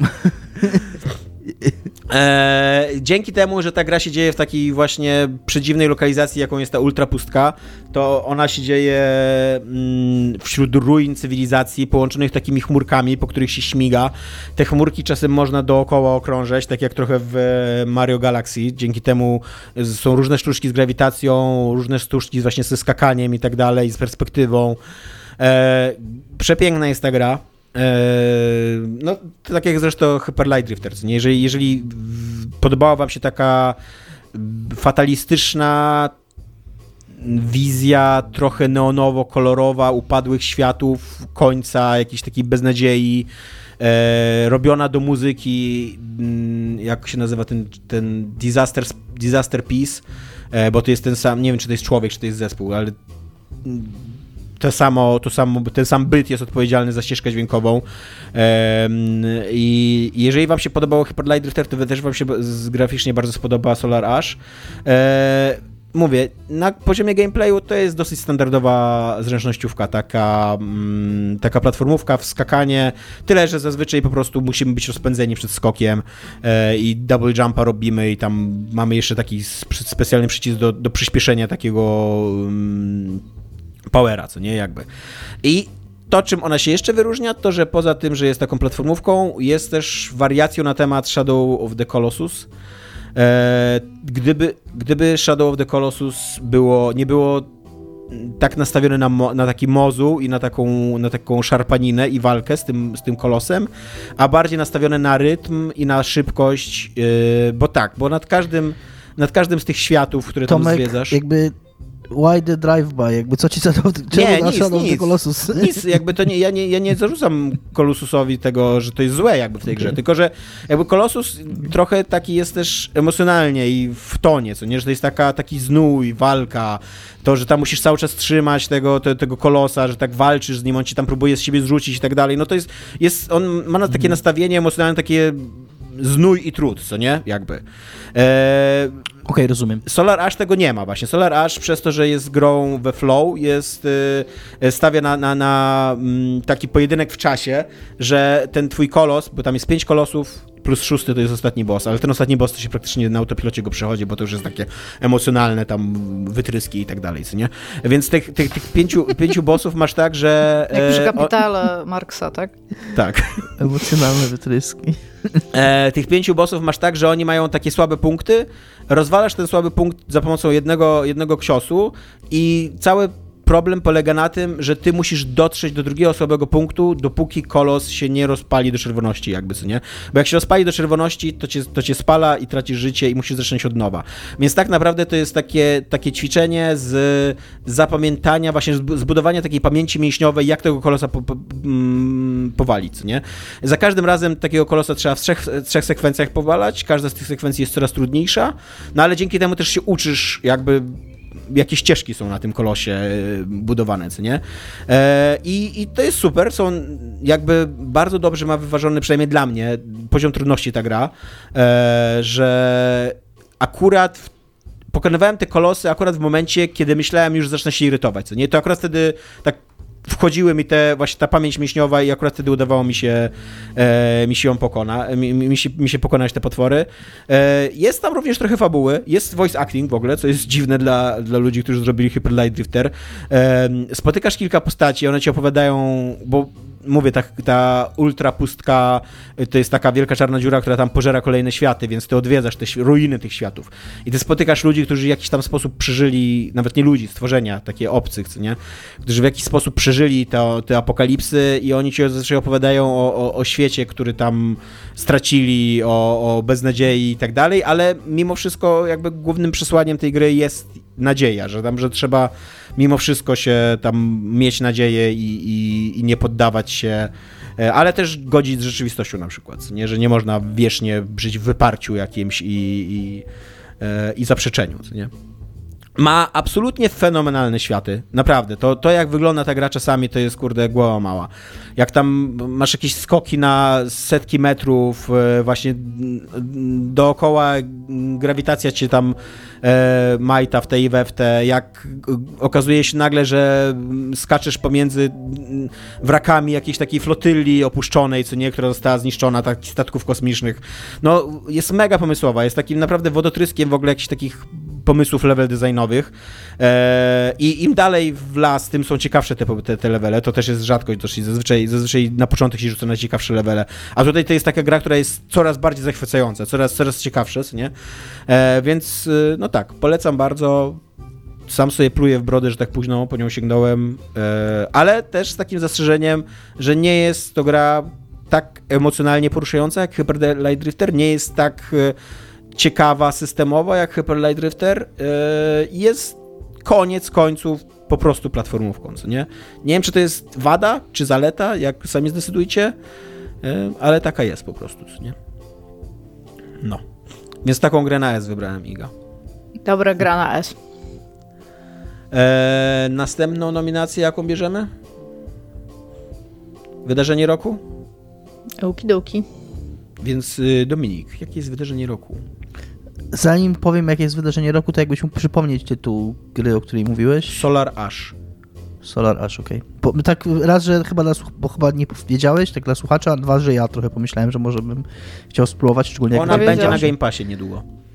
O, nice. o to, tym bardziej, tak, to tym bardziej na pewno. Za darmo. Spróbuję.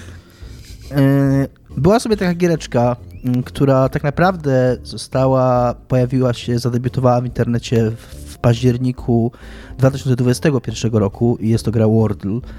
E, taka prosta zgadywanka literkowa na systemie tak naprawdę, który istnieje tam od dekad, dekad pewnie, e, czyli zgadywanie kolejnych słów i zaznaczanie, jakby system, który zaznacza ci, którą literkę zgadłeś poprawnie, która jest w dobrym miejscu, która w złym miejscu. To jest system, o którym się opierał Mastermind jako gra planszowa. Na tym też. systemie też spodało, e, e, ten, opierało się hakowanie w Falloutie 3.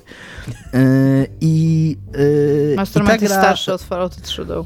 Tak, tak, tak, tak. I ta gra przez jakiś czas była zupełnie niezauważona. Jej twórca Jonathan. I to tutaj się zawsze mówiąc, że tam e, szefem Fulbright jest John Fulbright, natomiast e, twórcą Wordle jest jo Josh Wardle, e, bo jakby on, on nazwał tą grę jakby od, jako taką grę słów z, pomiędzy swoim imieniem a słowem Word. I on ją zrobił dla swojej narzeczonej jako prezent taki, bo wiedział, że ona lubi takie zgadywanki. E, I jakby tym, co odróżniało tą grę i tym takim jej... Mm, jakby rdzeniem pomysłu na nią było to, że to jest jedno słowo na dzień tylko i że wszyscy mają to samo słowo. I to się okazało strzałem w dziesiątkę. I, i w, tak na przełomie 2021-2022 roku nagle wszyscy naraz odkryli tą grę.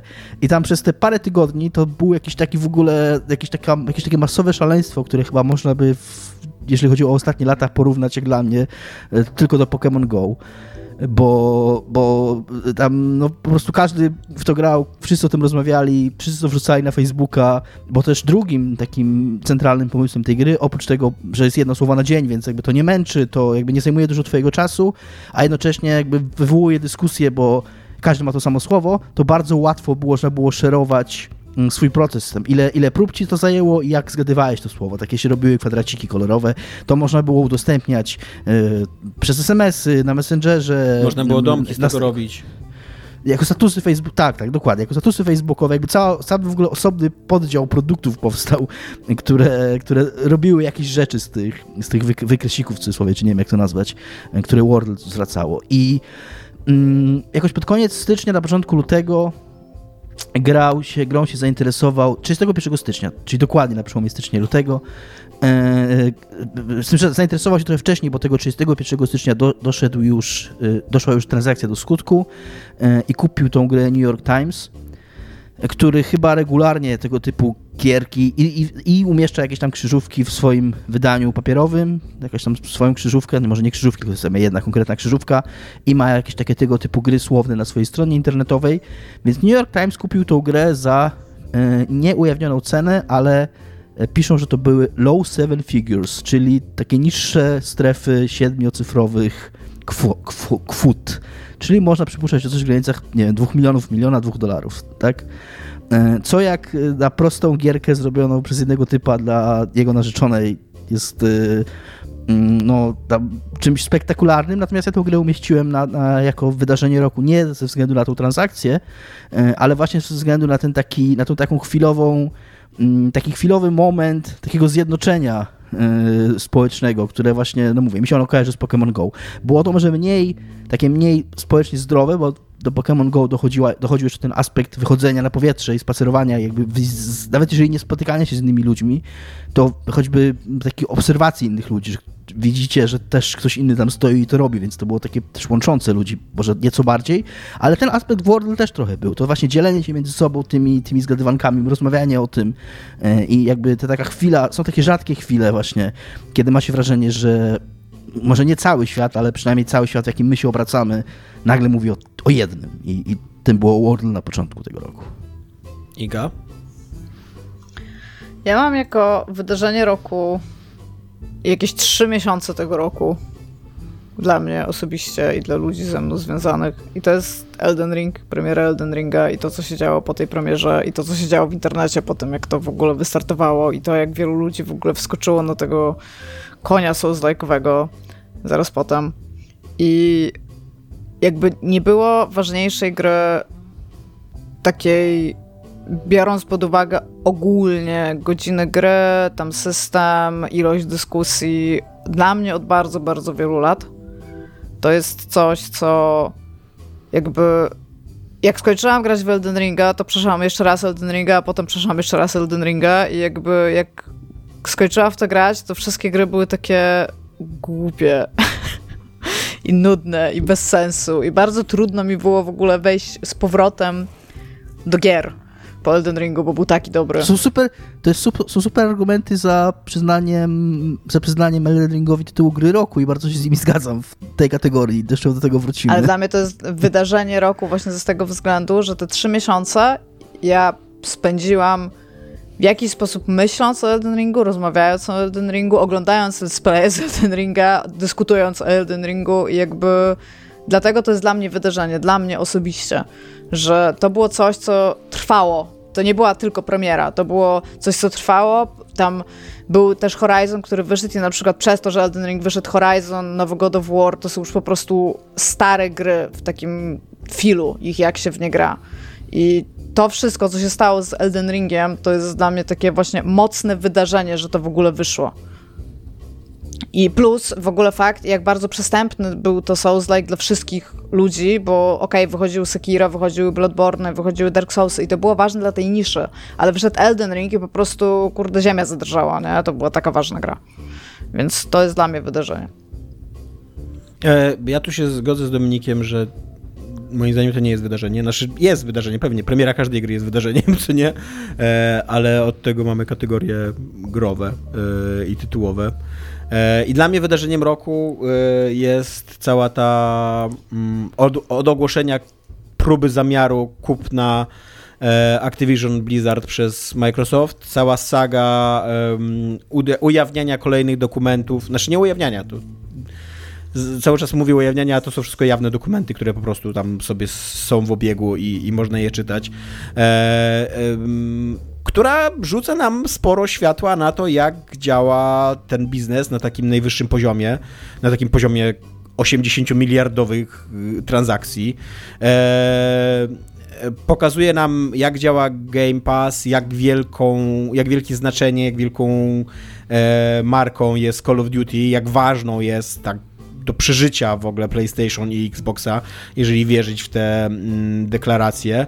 E, pokazuje nam też, jak e, zakłamane bywa. Mm, e, nie pamiętam, kto jest twarzą teraz PlayStation, ale mm, jak, jak zakłamane. Słucham? Jim, Jim Ryan? Ryan? Tak, jak zakłamana bywa twarz PlayStation, czyli Jim Ryan. Człowiek, który jednocześnie, znaczy, no w ogóle firma, która stawia na, na ekskluzywność i na wykluczanie gier, które są produkowane na PlayStation z innych platform, e, a jak przychodzi do tego, że Microsoft chce kupić Call of Duty, to, to, to, to PlayStation nagle e, robi pod siebie ze strachu i, i, i, skarży się na wszystkie fronty, co ja rozumiem jako biznesową strategię, ale oczywiście brzmi to super, super zabawnie. E, zwłaszcza, że PlayStation już wręcz płaci devom za to, żeby ich gry nie były dostępne na inne platformy. E, I tak, ale tutaj ja, się, ja bym się zgodził z Dominikiem, bo ja trochę zapomniałem o tym, że Wordle było w tym roku, a totalnie Wordle, tak jakby cały ten klimat, ja byłem bardzo głęboko zanurzony w tej dziurze e, Wordlowej i dzień w dzień bardzo ważną rzeczą o 9 rano było dla mnie usiąść do Wordla nie? E, i zrobić Wordla. I też szanuję, że kurde w 2022 roku, w XXI wieku ktoś zrobił coś nowego z czymś takim jak krzyżówka, nie? To jest trochę tak, jakby ktoś zrewolucjonizował teraz bierki, e, więc, e, więc tak, nie? Jest to chyba jedna z najstarszych gier na świecie, a tu nagle przyszedł człowiek i powiedział, ej, zróbmy to inaczej. I nagle New York Times, największy autorytet, kurde, krzyżówkowy na świecie, okej, okay, daję ci dwie, dwie bańki za to, co nie genialny pomysł. E, więc tak, więc Wordle zgadzam się z Dominikiem, a że mój głos jest decydujący w takim wypadku, to, to Wordle. I po punkcie dla mnie i dla ciebie. Nie, nie, dla mnie punkt, dla, dla ciebie nie, przepraszam, źle tak. powiedziałem. Dla mnie punkt, bo ty zmieniłeś zdanie. Okej, okay, czyli jest 2-2-2. To skoro jesteśmy już przy największym wydarzeniu, to teraz największe rozczarowanie Iga Go. Dla mnie największym rozczarowaniem tego roku, ale to jest takie postawienie kropki nad i, jest postać sama Barlowa, który oszukał mnie raz, że potrafi robić fajne i ciekawe gry i zrobił herstory. Po czym wydał drugą grę, Telling Lies, gdzie myślałam, że być może to jest taki tylko fuck up mały, ale teraz wydał Immortality. I jakby ja już mu nie uwierzę. W ogóle napisy do Immortality pokazują mi, jak on w ogóle w dupie ma fakt, że on robi gry. I on bardzo chce robić filmy. A czemu? No on tam ma same jakieś fundacje filmowe, podziękowania A. dla aktorów, podziękowania dla tam, jakby cieszę się, że ci aktorzy tam no, ale wiesz co, jeżeli shit, są tam w ogóle wymienieni. w ten sposób, to po prostu musiał to, to wrzucić do napisu. Dobra, ale tam, tam ewidentnie po prostu, to, to już widać, że on już, że on już robi gry, kurde, po prostu przypadkowo, bo chciał robić filmy, a nie, może nie umie robić filmów, a tutaj jakoś to się sprzedaje, bo to jest inna. I jakby ja już się już nie dam mu oszukiwać. To jest Immortality jest ostatnia gra jego, w którą ja zagrałam. I jakby niech on sobie wyda... Jeszcze, przepraszam, był hashtag coś tam. Wargames chyba. Wargames. Games of War. Coś, coś takiego, tam. Wargames chyba tak. film, ale... No ale jakby, coś, coś tak, coś takiego było. Jakby tego, w to nie grałam, ale już nie zagram. Jakby Immortality pokazuje mi po prostu... Jakby i też, też mnie troszeczkę... Mm, jakby ta gra mnie zmierzyła jeszcze w, jedno, w, jednym aspekcie. Ona dostała bardzo dobre recenzje, ale z tych recenzji nie wynika, dlaczego to jest taka dobra gra, jak, dawa, jak dają jej yy, jakby punktacje albo tam plusy shit. I jakby dla mnie to jest naprawdę bardzo niedobra gra, która ma zepsuty gameplay. I być może ona ma jakiś pomysł, ale po prostu to, w jaki sposób to jest zrealizowane, jak to jest przeciągnięte, to i było taki kiedyś artykuł na temat tego, że Jenot zjadł pingwiny we wrocławskim zoo i tam były cztery komentarze pod spodem i było Jenot ty kurwo, potem było Jenot ty kurwo po raz drugi, potem było Jenot ty kurwo po raz trzeci. I jakby sam Barlow, jakby Ale ty jesteś w tym miejscu. No właśnie, dokładnie. Jak... Iga, ja mam wrażenie, że się gra nie podoba, ale... Nie, bo on mi pokazuje, że on konsekwentnie od Her Story odchodzi od faktu, że te jego rzeczy są grami. On, następna rzecz, którą wyda, to będzie film. Nie tak. no, ale jakby no, to jest moje rozczarowanie Iga... roku, tego. Ja, ja w niego wierzyłam, dodać... to jest dla mnie najgorsze, nie? Jakby. Ja tylko chciałem dodać, że na marginesie... Powinnaś mu tak gra... wierzyłam w siebie, przyjacielu, jak mogłeś że ta gra... radzić. He was my friend! No. Jak w tej dramie. Nazywała się... Jeżeli się przebije, to ta gra nazywała się faktycznie hashtag Wargames. Okej. Okay. No, to w to nie grałam, ale już mówię, nie zagram. Już jakby jesteś out dla mnie. A szkoda, bo Her Story było naprawdę fajną grą. I bardzo często cytuję w ogóle Ale... Barlowa, jeżeli chodzi o design tej gry i tego, co o niej mówił i jest mi po prostu bardzo przykro, że teraz przestaje, prze, przestanę Ja się zgadzam z tobą, że Her Story jest y, bez dwóch zdań jego najlepszą grą. Jakby nie ma tutaj dyskusji żadnej. To jest w ogóle obiektywny fakt, jak Tomek czasami mówi. Jakby nie, nie da się innej, innej tezy obronić, moim zdaniem. E, to ja bym nie powiedział, że w Harry Story jest jakoś dużo więcej gry niż w jakiejkolwiek innej jego grze. To jest też jest wpisywanie rzeczy i domyślanie się rzeczy, a nie tylko klikanie. Ja ci przypominam, no że w okay. Telling Lies nie możesz przewijać filmów dobrze. To, to, było, to było fatal, fatalny pomysł. Ale ja przypominam trochę... ci, że w Immortality możesz klikać w losowe rzeczy sześć tak. razy i będziesz miał inny wynik. Ja trochę y, zacząłem lepiej myśleć o Telling Lies po Immortality, bo ja się zgadzam, że to jest na pewno jego najsłabsza gra i y, ja jej nie skończyłem, jej nigdy nie skończę, bo była za straszna dla mnie, ale, ale też nie, no, gdyby mi jakoś ściągnęła gameplayowo, czy tam pomysłem na siebie, czy właśnie tym śledztwem, to może bym cię przemógł, natomiast to, co mówi Iga, najgorsze jest w niej to, najgorsze, że tam ma się różny efekt, jak się kliknie w to samo miejsce w tym samym filmiku. E, jakby sam pomysł tego przeskakiwania między filmami jeszcze byłby ok, ale gdyby to jakoś się łączyło ze sobą i jak, jakiś miałby ścieżkę, ścieżkę myślową, która cię prowadzi od jednego do mm. drugiego, ale przez to, że to jest randomowe, to równie dobrze on mógłby tam ci puszczać losowe filmy po prostu i bez żadnej interakcji z twojej, z twojej strony, więc No tak, ja to tak widzę. Więc zawiódł mnie totalnie, już po prostu Następnym razem zrobi 30-godzinną grę, która będzie po prostu 30-godzinnym filmem i tam ha, ha, ale was oszukałem. Znaczy wiesz, może to jest jakiś taki evil genius, może on stwierdził, nienawidzę gier, ale bardzo lubi filmy i zrobi wszystko, żeby ludzie zaczęli oglądać filmy, a nie grali w gry. Chociaż czekaj, chociaż tam jest ten jeden element, który który jest trochę fajny, który trzeba odkryć w cudzysłowie gameplayowo. No. tak, tylko że wiesz, no to jest gimmick jeden, jak go w końcu tak. odkryjesz, to on w pewnym jest, momencie się robi już nudny jest i Jest bardzo zrealizowany, mega niewygodnie tak po prostu mhm. grać, grać w to i odkrywać te ukryte nagrania, co nie? Tak e, no, ja tutaj się zgadzam, znaczy tak połowy ja się zgadzam z Igą, e, bo moim rozszerzowaniem o roku jest po prostu Immortality jako jedna gra, a nie sam Barlow jako człowiek cały. E, nie traktuję jego, jego złych jako gier artysta. aż tak osobiście.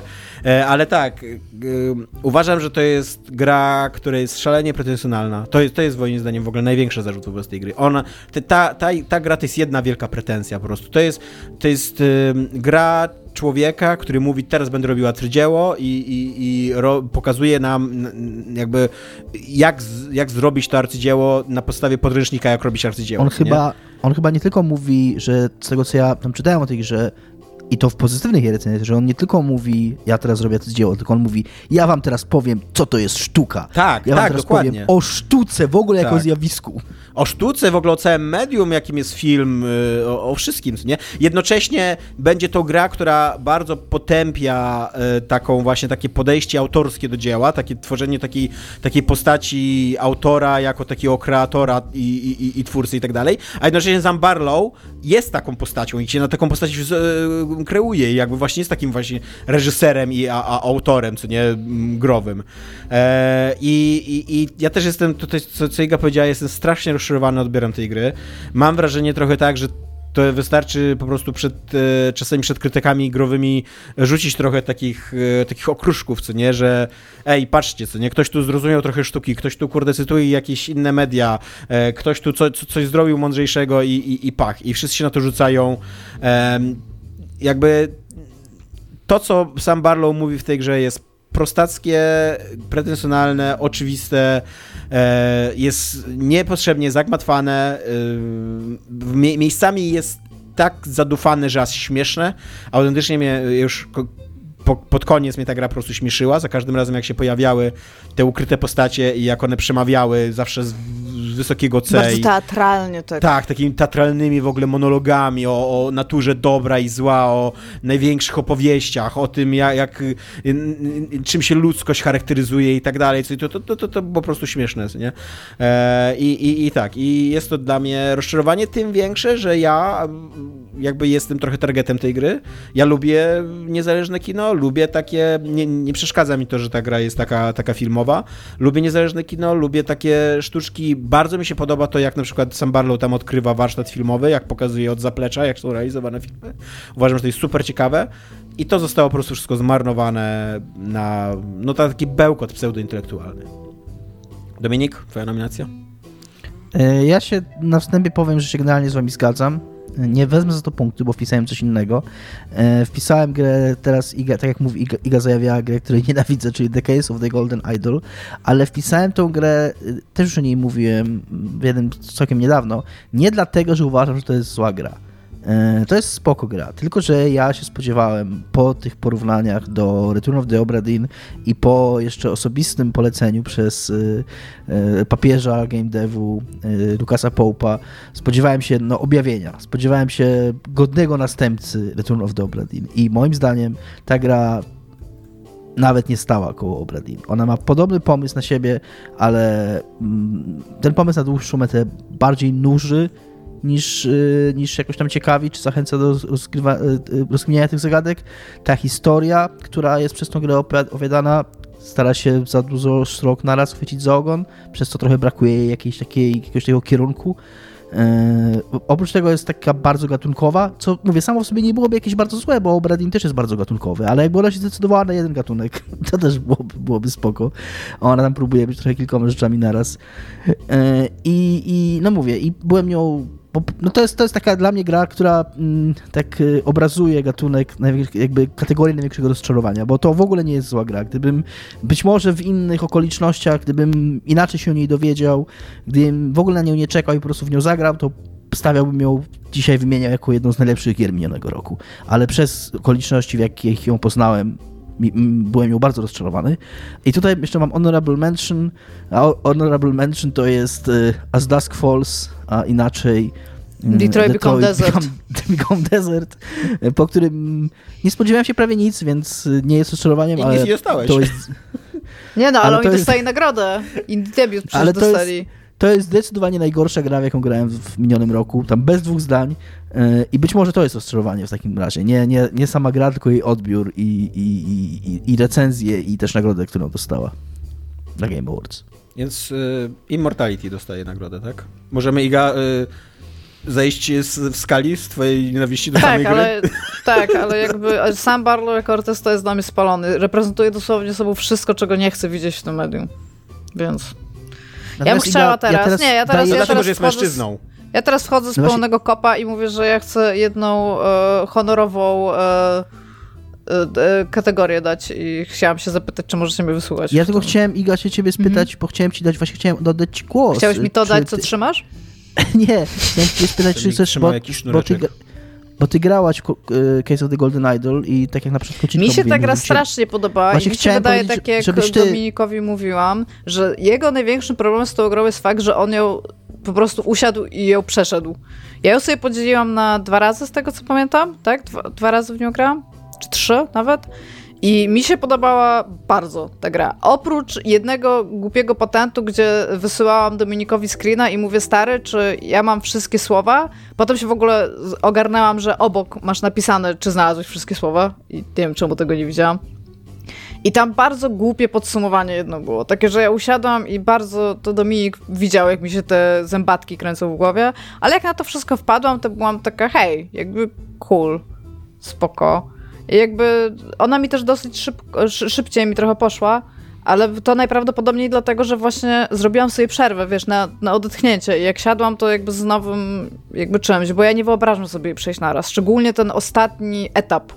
Ten ostatni etap to jest po prostu mordęga po prostu. No. Po prostu mordęga po prostu.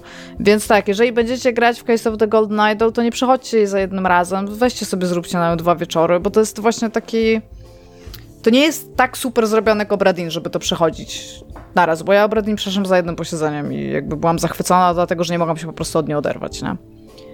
A czy teraz mogę y, zapytać się y, was o tą kategorię, którą chciałam dać? No, możesz się nas zapytać. Bo e, jak, od jakiegoś czasu wychodzą takie giereczki, które sobie wychodzą i one mają te takie bardzo dziwne zakończenia. Tak od Backbone mi się kojarzy, że to jest taki fęk, nie? Tak. I ja bym chciała zaproponować taką kategorię w nagrodach, która się nazywa Największy What the Fuck i bym ją dała Signalis. Dlatego, że chciałabym dać Signalis jakąś nagrodę, bo uważam, że to jest naprawdę bardzo dobra gra, ale Jesus fucking Christ, what the fuck. Tak bym powiedział. Jak to jest możliwe, że Backbone wyszło w, w kwietniu 2019? No, a potem ty grałeś w to o czarnej dziurze? Nie, 2021, okej, okay, to już bardziej, tak. ona, bo ona była... No. Ty grałeś okay. jeszcze takie coś o czarnej dziurze, coś tam... Ja? Że, tak, o teorii wszechświata, coś tam noir. A, e, Genesis Noir, tak. Tak, tak i to, tak. Są te, to są te gry jakby, nie? Że grasz w to i nagle jest What is happening? Norko też by było, mogło być w takiej kategorii tak. ogólnie. Ale no właśnie chciałam tutaj zaproponować coś takiego. Nie wiem, czy się ten trend utrzyma, ale jak na razie ma się całkiem dobrze. Znaczy ja jestem I... całym sobą za tym, żeby Signalis jakąś nagrodę dać i uważam, że to jest dobra nagroda. Dobra kategoria, nie? Ja, jak, kocham, jak kocham tą grę, to nie mam pojęcia, o co w nich chodzi. tak, więc chciałam tutaj, y, przepraszam za to, ale tak mi teraz przyszło to do głowy, Swoją że... drogą Returnal jest też trochę taką grą. Taki, że też jest trochę what the fuck. What the fuck, no. takie na końcu. Nie?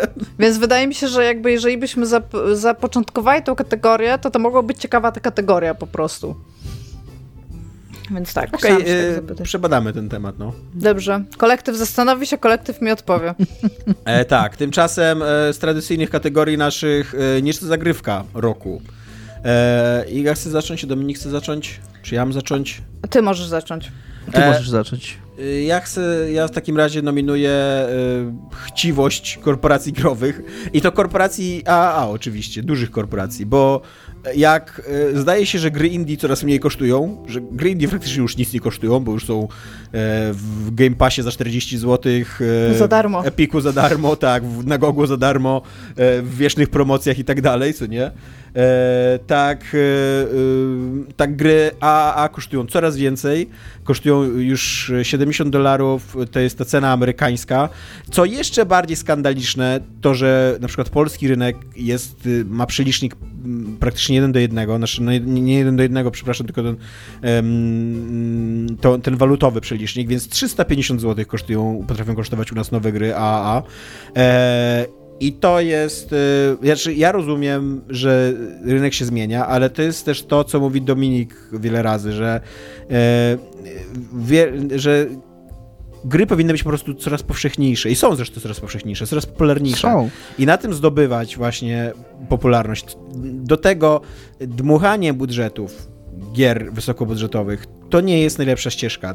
Fakt, że te gry powstają coraz dłużej, że są robione przez coraz większe zespoły, że te zespoły są coraz bardziej ciśnięte i tak dalej, to yy, to w jakiś sposób uzasadnia e, te wysokie ceny, ale to jest moim zdaniem fatalne, fatalna ścieżka. Oczywiście plus jeszcze to, że wielkie korporacje a, a też muszą mieć swoje zyski zawsze na, na, na, plusie e, i jak jest okazja, żeby wcisnąć te 10 dolarów więcej, to, to se wciskają te 10 dolarów więcej. Nie?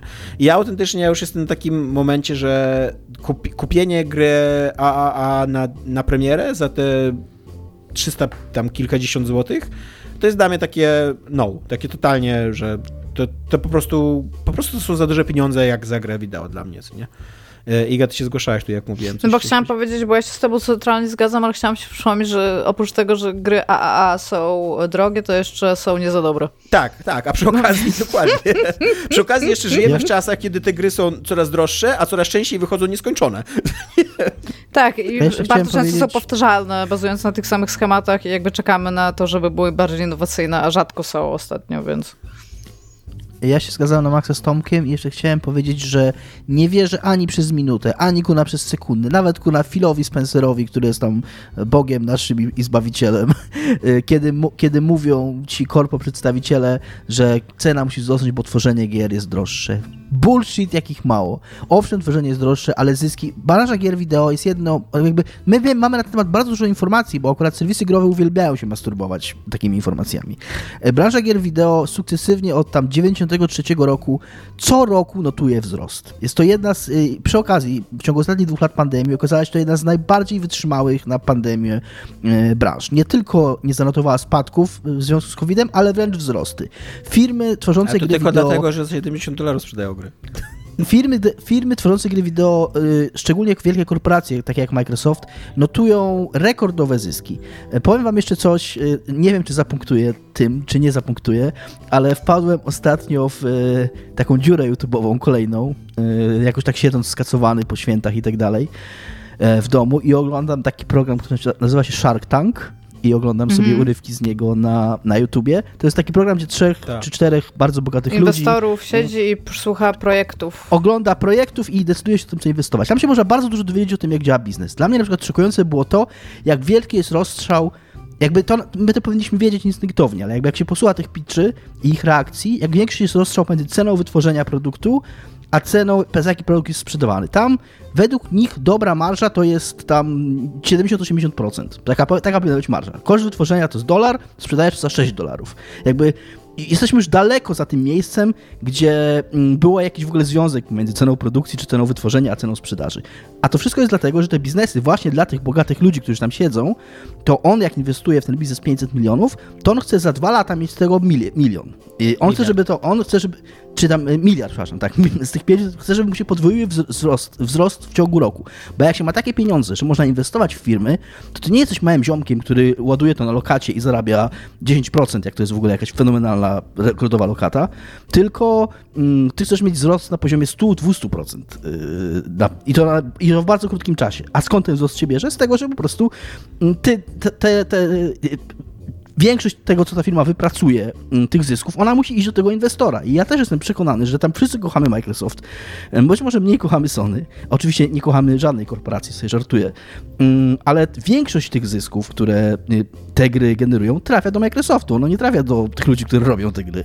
Więc y, to, że te koszty wzrosły, bo one pewnie trochę wzrosły, mm, to tylko sprawia, że Microsoft być może y, weźmie z tego, nie wiem, 68% zamiast 69% jak zwykle, jak zwykle i już nie nice. jest nice więc muszą, więc muszą e, podwyższyć cenę do 70 ja mam, dolarów. Żeby, ja mam jeszcze jeden argument, że nawet, nawet jeżeli kupisz ten bullshit o rosnących budżetach i, i, i właśnie czasie produkcji, zespołach i tak dalej, to ja mam taki argument, że to jest... Yy, taki, taka właśnie logika ciągłego wzrostu, ciągłego podbijania tych budżetów, ciągłego robienia coraz większych, coraz bardziej bombastycznych, coraz bardziej zajebistych gier, to jest taka logika, kurde, komórki rakowej, co nie? Jakby to jest, to jest taka walka na, wy, na wyniszczenie. Jakby my nie potrzebujemy tych gier, żeby one takie były. Nie, nie potrzebujemy cały czas Call of Duty God of War'ów, jakby. Nie, mnóstwo mniejszych, niżej budżetowych gier jest rewelacyjnie sobie radzi i one są, właśnie one są niedoceniane, moim zdaniem, finansowo. To uważam, że gry indie powinny być droższe um, i jestem w stanie za gry indie da, dać więcej y, pieniądze, co nie? A nie potrzebujemy tych takich juggernautów, które, kurde, będą się przetaczać po prostu y, przez rok i, i damy takiemu Juggernautowi teraz grę roku, ale co tam, co nie?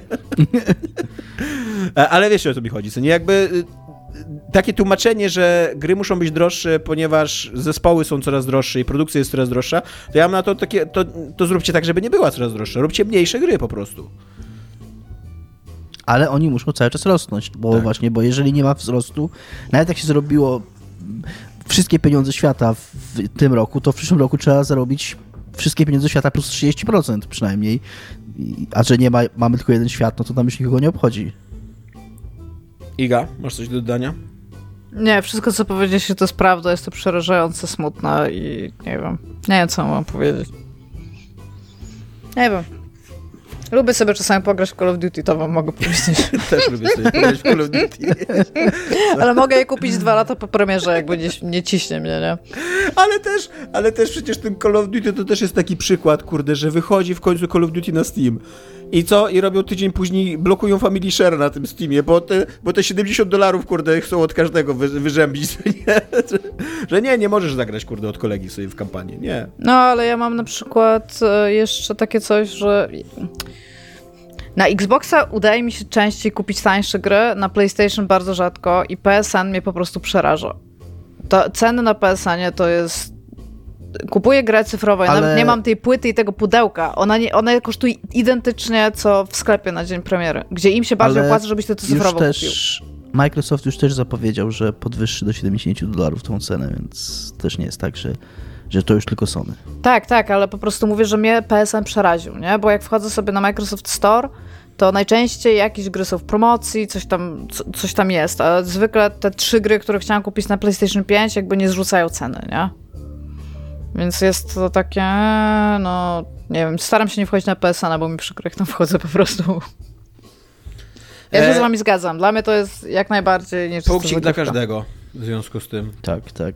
Ile tam u mnie mamy? jest 4, 4, 3, 4, u mnie jest 4 Iga, ja 3, Tomek 4. E, dobra, i teraz zostały dwie najważniejsze kategorie. E, po pierwsze fan roku 2022 e, i tutaj nagroda idzie dla Bartosza Witoszki. E, brawo, tak.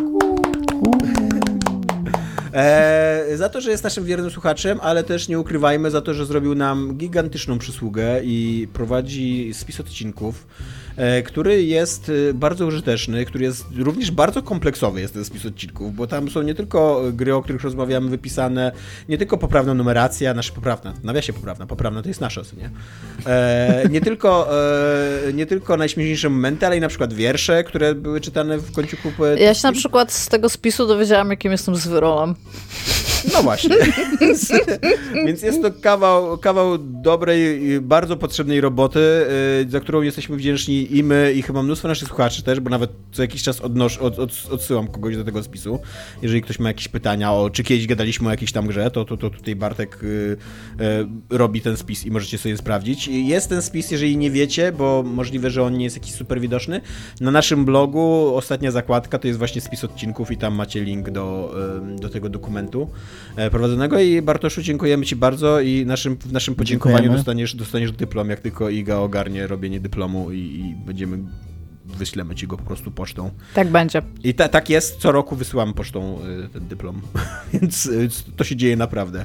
E, I na koniec y, kategoria najlepszego roku 2022. Ja zacznę znowu, zanim mnie zdominujecie i, i zniszczycie i, i, i, no, i przegłosujecie. E, dla mnie najlepszą grą tego roku, aczkolwiek z założeniem, że nie grałem w Elderling, e, jest Season Sleeper. Przede wszystkim dlatego, że jest to Disco Elysium 2022. e, jest to cudowna, mała indie gierka, e, która ma fenomenalny pomysł na siebie, taki e, mechaniczny, bo pokazuje jak ważne jest jak ważny jest czas w naszym życiu, jak bardzo ograniczony mamy, jakby właśnie, jak bardzo ograniczonym zasobem jest czas w naszym życiu i że nie możemy zrobić wszystkiego, że zawsze nam brakuje na coś czasu, że czasem nie jesteśmy na coś wystarczająco dobrzy e, i, i że musimy podejmować trudne decyzje, w co inwestować, z kim się spotykać, gdzie spędzać czas i tak dalej. Ta mechanika dużo lepiej działa oczywiście na początku tej gry niż później, jak już, e, jak już masz tam wszystkie bonusy pokupywane i mnóstwo pieniędzy i nie musisz tak bardzo przyjmować zarabianiem i jedzeniem, e, ale na początku zrobiła na mnie rewelacyjne wrażenie. A do tego jest to cudownie ludzka, taka humanistyczna historia o poznawaniu siebie nawzajem i o byciu dobrym dla siebie, pomaganiu sobie, o budowaniu takiej małej społeczności, takiej poprzez przysługi i etos pracy i, i taki szacunek do siebie, do inności, do różnych celi, y, jakie mamy w życiu i do, do, do różnych spojrzeń, jakie mamy na życiu, z mocno lewicowym takim zacięciem właśnie szacunku dla inności, szacunku dla pracy, e, ale i budowania właśnie różnych różnych społeczności, bo tam jest cały, cały szereg jakby takich pomysłów na i na anarchistyczne jakieś społeczności, na właśnie takie robotnicze i na jakieś takie e, quasi-utopijne prowadzone przez naukowców. E, i no fenomenalnie mi się grało w tą grę, nie mogłem się od niej oderwać. Y, jest to taki, taki diamencik naprawdę na, na, w tym 2022 roku. Jest to gra przepełniona nadzieją i właśnie takim dobrem i ciepłem. E, jest śliczna też przy Jest okazji. śliczna, tak, tak. E, I jest fenomenalnie napisana, takim bardzo, bardzo ładnym, literackim, e, wylewnym językiem, bardzo opisowym I, i, i tak, i dla mnie to jest gra roku Citizen Sleeper. I teraz oddaję wam głos, róbcie co chcecie już. Zepsujcie to. Iga już mówiła w tym no odcinku... co, no jakby... O Elden Ringu, więc ja się trochę wetnę teraz. I no, ja bym się z wszystkim zgodził, Tomek, co powiedziałeś, bo to jest bardzo mądre i City Sleeper to jest bardzo ładna gra i być może miałaby szansę na tytuł gry roku, ale moim zdaniem nie tylko Elden Ring jest najlepszą grą minionego roku, ale również jest grą, którą, której niedalnie tej nagrody było po prostu błędem w sztuce e, i infamią i, i dyshonorem, który ciążyłby na nas do końca po wszechczasy już. E, Nikt się I nie tak przejmuje tymi naszymi nagrodami. Za chwilkę ci oddam głos, Iga, bo ty pierwsza zaczęłaś mówić, y, więc, więc ten, tylko jeszcze chciałem powiedzieć, że właśnie y, i to, y, nie chciałem tego tematu ciągnąć wtedy, bo wiedziałem, że wrócimy do niego na koniec.